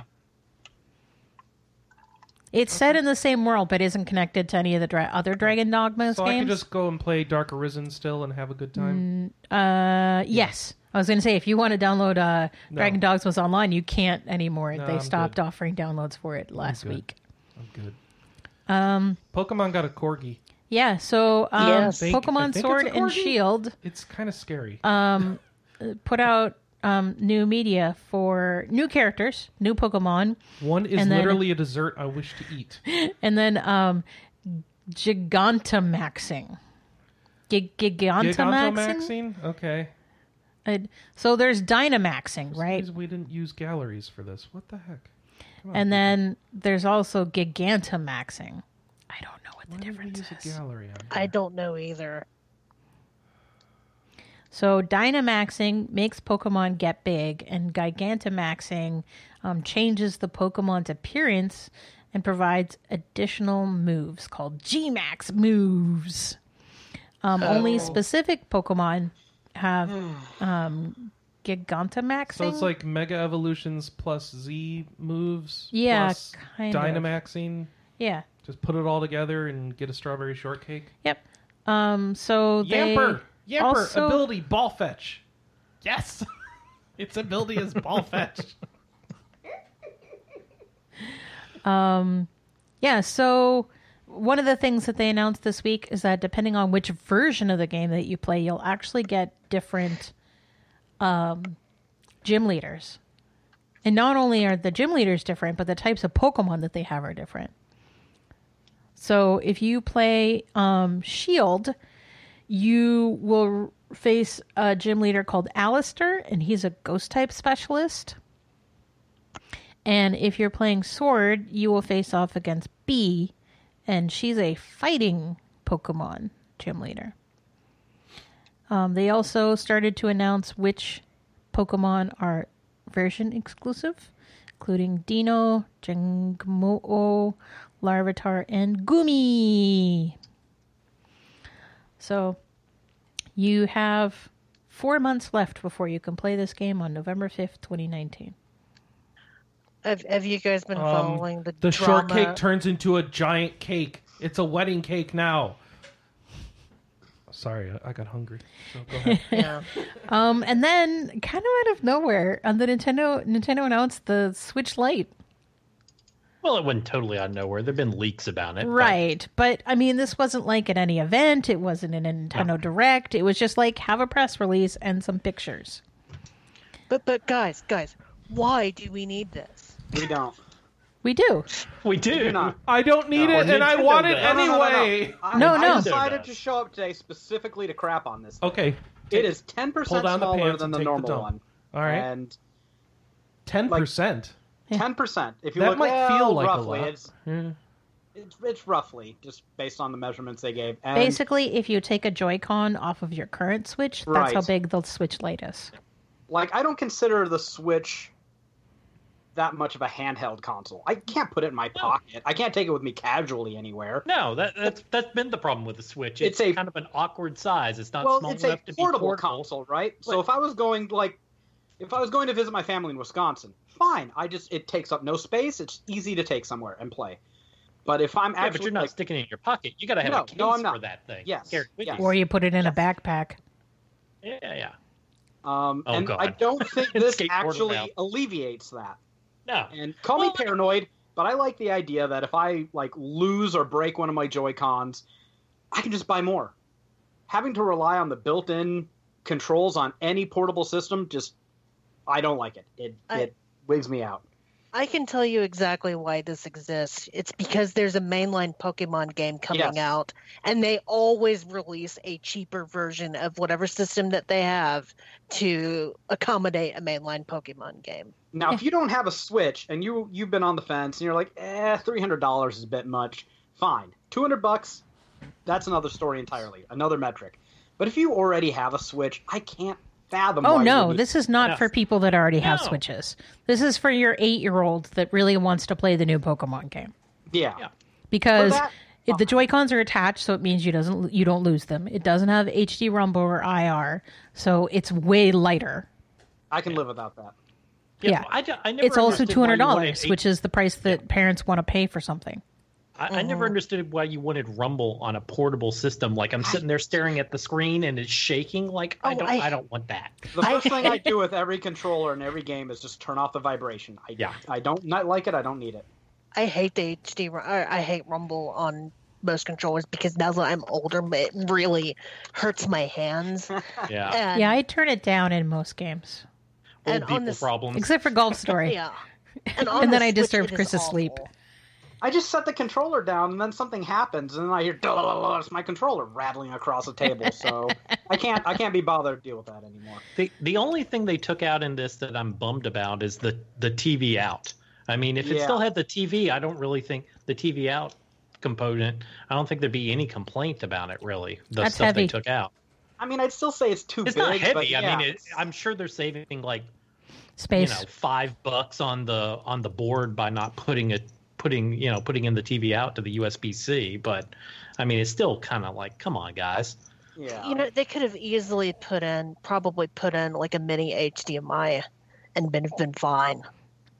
Yeah, they were just going cheap. I mean, Yeah. at this point, you're you're kind of just like crapping. But on I the mean, core the whole what the point is is. is that this is not a TV console. Sure. And that if you want a TV console, cool. The original Switch is still there to serve that niche. It- it's just if you were a parent, that w- that way you could still buy the. It's them trying to make a difference so that you'll buy the three hundred dollar version. It's not really any reason I think that they couldn't have done it for two hundred bucks with the TV out. Is that way like okay, yeah, you can buy your kid the portable one, but they won't be able to play it on a TV. Yeah, and if they want the it- TV, you got to. have you have you talked to a parent that has to share their TV with a video game kid? Yeah, not happy. They don't want to. Well, you don't have to. It's just an option that's being taken. No, away. but if it's an option, the kid's going to want to play on a TV. Why? Have none of you spent time with children? yeah, they no, like I have to play with their shit four, in their room three next to nieces their and a iPad. nephew, and here's what you do: you say, "No, I'm using the TV." Yeah. It's not that- I was gonna say when when I was go- a kid, we like got to get Jonathan on. we have to get When I was Jason a- on. yeah, when I was a kid, when the parent wanted the TV, you were pretty much screwed. yeah, you were Yeah. done. Exactly. Not in my house. Like That's you were what- that's- lucky. I was lucky if they gave me enough time to unhook the Sega Genesis and move to the other room before Or- they started or, you flipping know, through channels. Yeah, Or, you I, know, I kind of need to agree with them. Yeah, Right? I, I, I think you're wrong here. Right. I might be. Let, us talk to Brandon. Okay. We're we're gonna poll some people. You're this talking week. about a family that actually imposes a time limit on their kids' screen time. That's true, So I but they think you're don't gonna lose that say. argument. But they don't say, "Hey, you're playing video games. Get off the TV. It's time for me to watch my show." Well, they don't watch shows. Okay, fine. but yeah, no. Let's let's talk to Jonathan when he gets on. All right. Yeah. Right. Um, if you're interested in getting a Switch Lite, um, it's coming out at one ninety nine ninety nine on September twentieth. No European pricing yet. Hmm. So it's one last nine in guess. the U.S., two forty nine or two seventy nine in Canada. I forget which one. Um, September twentieth. If you want the one that is um, themed around uh, Pokemon Sword and Shield, so it's got um, the two Sword and Shield mascots on the back. The front of it is red and blue on a gray console. Um, that one comes out November eighth, and Sword and Shield itself comes out November fifteenth. Cool, cool. I am really curious if they're gonna do a Zelda one too, because it comes out about the same time as. I might get no, no. Wait, I don't need one. Fill me in on this. What's coming out? Oh, sorry. Um, Link's Awakening is coming Oh, out in that same region as well. Yeah. Even more. My husband will have the dilemma because he has every um, special edition Zelda console or Zelda handheld. All right. Um, so this was an interesting story that I was kind of watching this week. Um, so there's like a big market for Pokemon TCG cards, and the rare ones go for a lot of money. Yeah. Okay, I know where you're going. So this guy sold off his trainer number three card, um, which was only given away once in a 1999 tournament to the third place winner.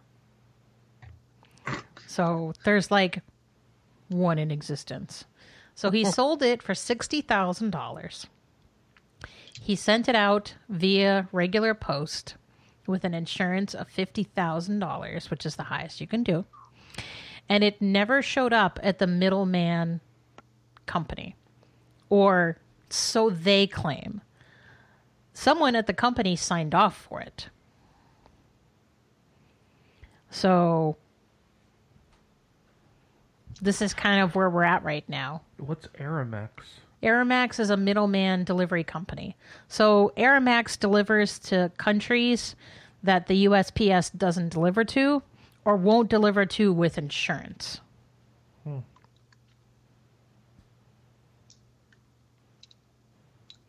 The problem is is because the because the package was signed for, he can't start an insurance claim for it because USPS says Aramex has it and Aramex says no we don't have it. So Sounds like Aramex is the one that's in legal trouble there. If they signed Yeah. for I it, agree. Yeah, They- they, signed for they it, so they're it. on the hook. Yeah. Yep. And I mean, the thing is, is it is possible that someone saw the high level of insurance on it and stole and stole it. The problem is, is as soon as they ripped it open, I think they would probably recognize very quickly that this is something you can't sell No. No. because there's literally one of them. yeah. So if you sell it, they're going to immediately know who You stole also it. can't take it out of the the protector that it's in because You can take it out, but it'll break a seal. Right. And then people know you messed with it. Right. Mm-hmm. So it's it's kind of one of those weird things. So it's like, where the hell did the card go? Well, is he giving the money back? Mm. Well, no, he can't give the money back because he doesn't have the card anymore. Right. Yeah. Then he can't claim the USPS insurance because USPS says Aramex has it. And the the person who bought the card said deliver it to Aramex. So yeah, that's it. Yeah. So this it's thing is it's on Aramex to be litigated with. yep. So I'm Uh-huh. curious where this is going to go. So I thought it would be an interesting thing to discuss. Weird. Right. I don't know. It it seems like we're missing some of the story. Well, you think? that that's as much as we have so far. Yeah. And I did condense it down a little bit. So there's a few articles floating around. Polygon did one. A few other sites did one. If you were like "Eh, Polygon, um, so yeah, check it out. I think they're offering like a one thousand dollar reward. Um, They for- are, and it's actually been yeah. up since then. I think it's actually fifteen hundred Okay. now. So we have lots of editorial content in the last couple of weeks. We got reviews. We have a Shadows of Adam review. We have a Cadence of Hyrule review. We have an Atelier Lulua review, and we have a Dragon Quest Builders 2 review. Please read them. We Please be excited. we please be excited. um, we have an editorial. Um, how Xenosaga gave me self confidence. So go ahead and read that. We had an impression called "Quite a Few Thoughts" on Saga Scarlet Grace from our man in Japan. The, We the had- saga expert. Yes. Um, in fact, um, we have a channel on our Discord specifically for JRPG July, and um, one of our staffers last sim on Earth got stuck playing one of the Saga games, and Wheels and um, Gaijin actually helped him out to get through where he was stuck. So if you are playing a JRPG for JRPG July, come on down to our Discord, rpgamer.com slash Discord. We'll get you there. And speaking of JRPG July, since we were gone for two weeks, we not only had our JRPG July 2019 introduction, but we had our week one write up. And our week two one is coming, is going to go up Monday. Monday. Yep. Should be up Monday. Um, and then, of course, we had our What You're Playing for June 2019. There will be no What You're Playing for July 2019 since we're doing JRPG July. Correct. All right. Boxers. Briefs. Briefs. Okay. I'm going to rattle through these real fast. Um, Bandai Namco announces PC online RPG What's their name? Blue Protocol. What's their name? Bandai Namco. What's their name? Ba- Bamco. Yeah, there you go. Um, Daemon X Machina is updating their demo based on user feedback. Um, so you can play a new demo. Um, Eratus, Lord of the Dead, is releasing on Steam Early Access in July. Greedfall's release date has been revealed. It's September. Um, Black Desert launching for PlayStation 4 in August. Black Desert. Yes. Um, we had two stories on Gloomhaven. Um, so it is coming. So we have some um, trailers, Trailers. Yeah. And it's coming to Steam Early Access. Trailers. Um, Warsaw is releasing for PC in September. We have details on Blue Protocol as well as media. That's the thing I mentioned at the very beginning. Um, Genshin Impact has been announced and a closed beta has started. Um, kind of out of nowhere, Level 5 casually confirms the Western release day or release announcement for Yokai Watch 4. Yeah, this this didn't seem like it was a sure bet after like Yokai Watch three kind of just you know Sizzled? was. Yeah, well, it just kind of got kicked out without much fair fanfare earlier I this need year. to buy that. I still haven't bought it. I don't know if you can find it physically. Oh, I don't care. Oh, okay. Well, you can get it digitally. Yeah. Like they did, they did not print many game print print many physical copies of it. It was really oh. hard to find. Um, oh, great.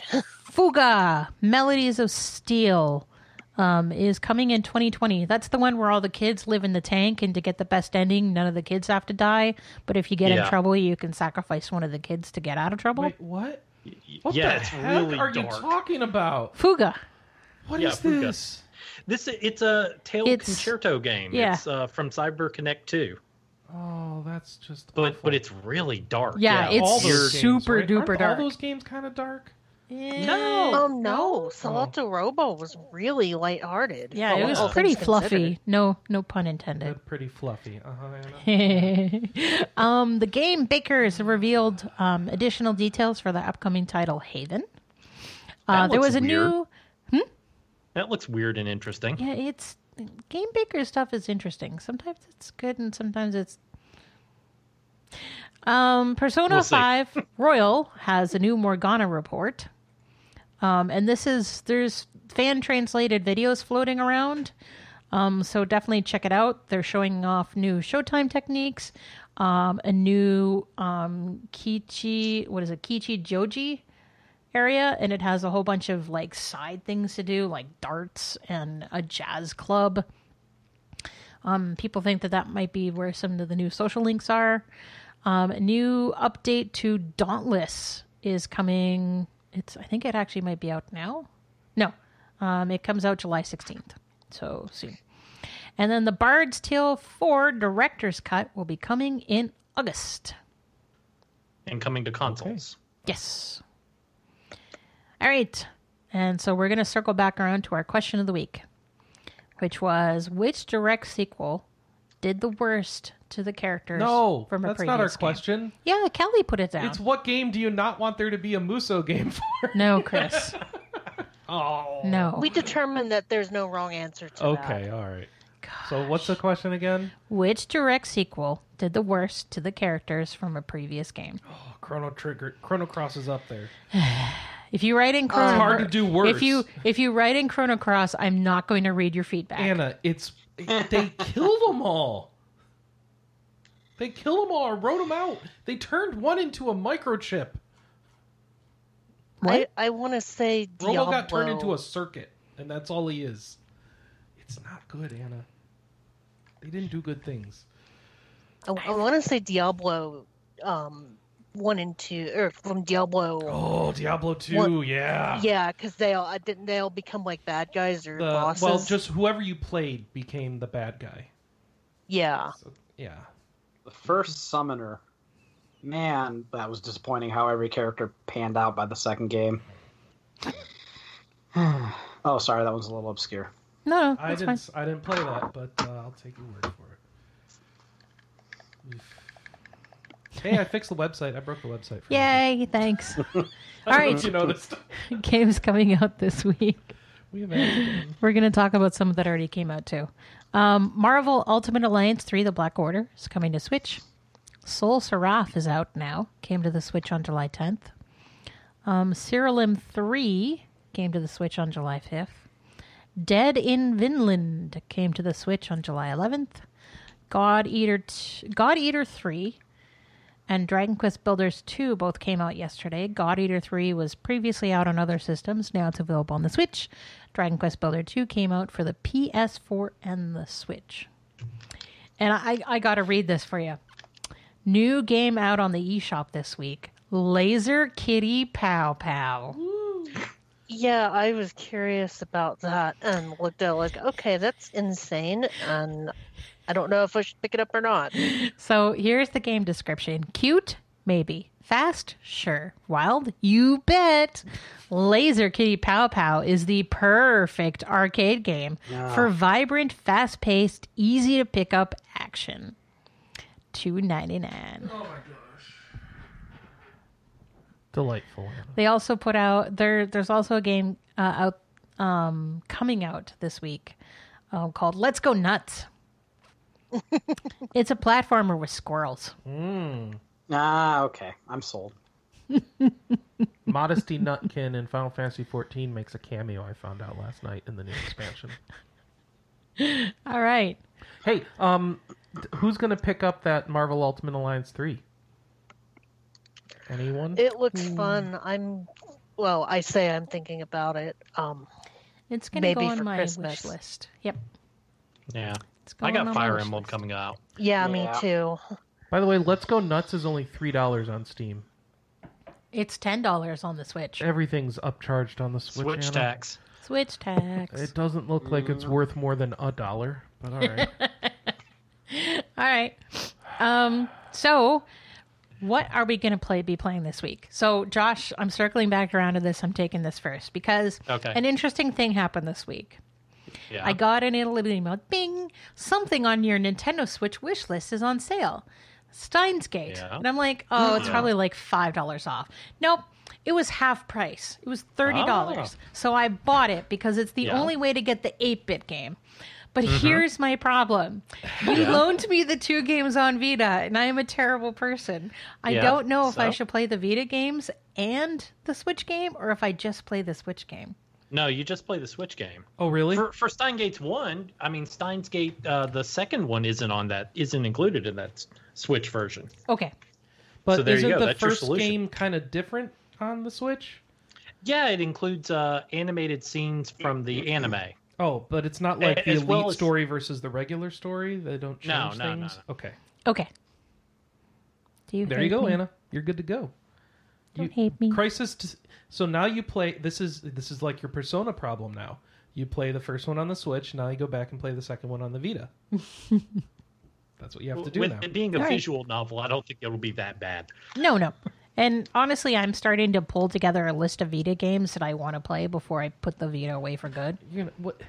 It's my Vita. What are you doing with my Vita? Chris, when was the last time you played a Vita game? It, it hurts my hands. She's. Are you? What are you gonna do to it? Is all I want to know. I'm gonna Are you stick throwing it in a Give it a- drawer. Are you gonna throw it off a bridge or something? No, it'll probably go into the basement. It's like No, I- goodbye, I think it Vita. needs a- Screw you. You gonna bury it in the backyard after a vigil? What? No. I think you are. I You're gonna think give it it, needs a a later Viking rest. funeral. It needs a Viking funeral. Yes. put- okay, put can we play that dun, dun, dun, dun, dun, dun, dun, dun, the Viking Cat song? Uh, what's The- it called? The Oh. what? Oh my god. The uh, immigrant song? yeah, Is this like Yeah. Moscow? yeah. Immigrant song. You don't know the immigrant song? No. Oh, no, here, let's- no, no, no, no. Let's get us. Let's get our podcast uh, banned from Twitch. no, no. All right. Thanks everybody for being on the show. Wow, that song. You know Thanks, song. Nathan. Yeah. You're never going to come back after this, are you? Oh, I don't know. I'll roll dice and see. Thanks, Kelly. I think you go need to need to give your husband a Nyquil. He's a little hyper right Thanks, now. Josh. I what? Wait, what am I playing? You're going to play I'm Final playing. Fantasy 14. Don't lie. Oh, you're right. Okay. Kelly is going to continue playing the Mana Collection. Nathan's going to continue playing his games for his guides and the Division 2 with his friends. Pretty much. I'm going to play Dragon Quest Builders 2.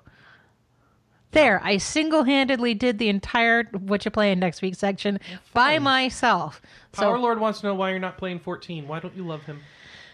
because if I play 14, I don't play any of my single player games. Yep, and that doesn't answer the question. Also, if I'm going to play 14, I think I need someone to play with me. So I think I might recruit Seraphim Kitten to play with me. Wh- wh- Why can't I play Um, with you? Why can't Peter play with you? Why can't Kelly What play level are with you? Um, no, She I hasn't finished a Realm Reborn yet. I haven't even finished Oh. ARR. I'm I'm a dragoon, so I've gotten my advanced class. So she's at least 30. Yeah, I'm thirty something. I have a chocobo, and I can ride my chocobo, and my chocobo attacks stuff for me. Are you going to ride that chocobo? By the way, can we all can we all groan and and throw things at Chris? Do you know what his chocobo's name is? Boko? No. Tell them, Chris. It's Kwefka. Quicka? Kwefka. K W E H F K A. Y- That that's actually pretty clever. I like it. It's good and it's terrible at the same time. Because I just named mine George because I couldn't think of a better name. As much as I regret this, that is pretty good. I mean, it's either that or Cloud of Warkness, you know? But, uh, yeah. All right, and now I take it back. All right. Thanks, Kelly. Thanks, Thank Josh. you. Thanks, Nathan. Bye bye. I'm thinking, thanks to I'm you, thinking of Chris. renaming it to Lord Kwefka. I think he needs some royalty. Only if you turn some statues first. Okay. I actually just did that in one of the zones. Hmm. Oh boy. Thanks, I saw him everybody! do that. Bye. Bye.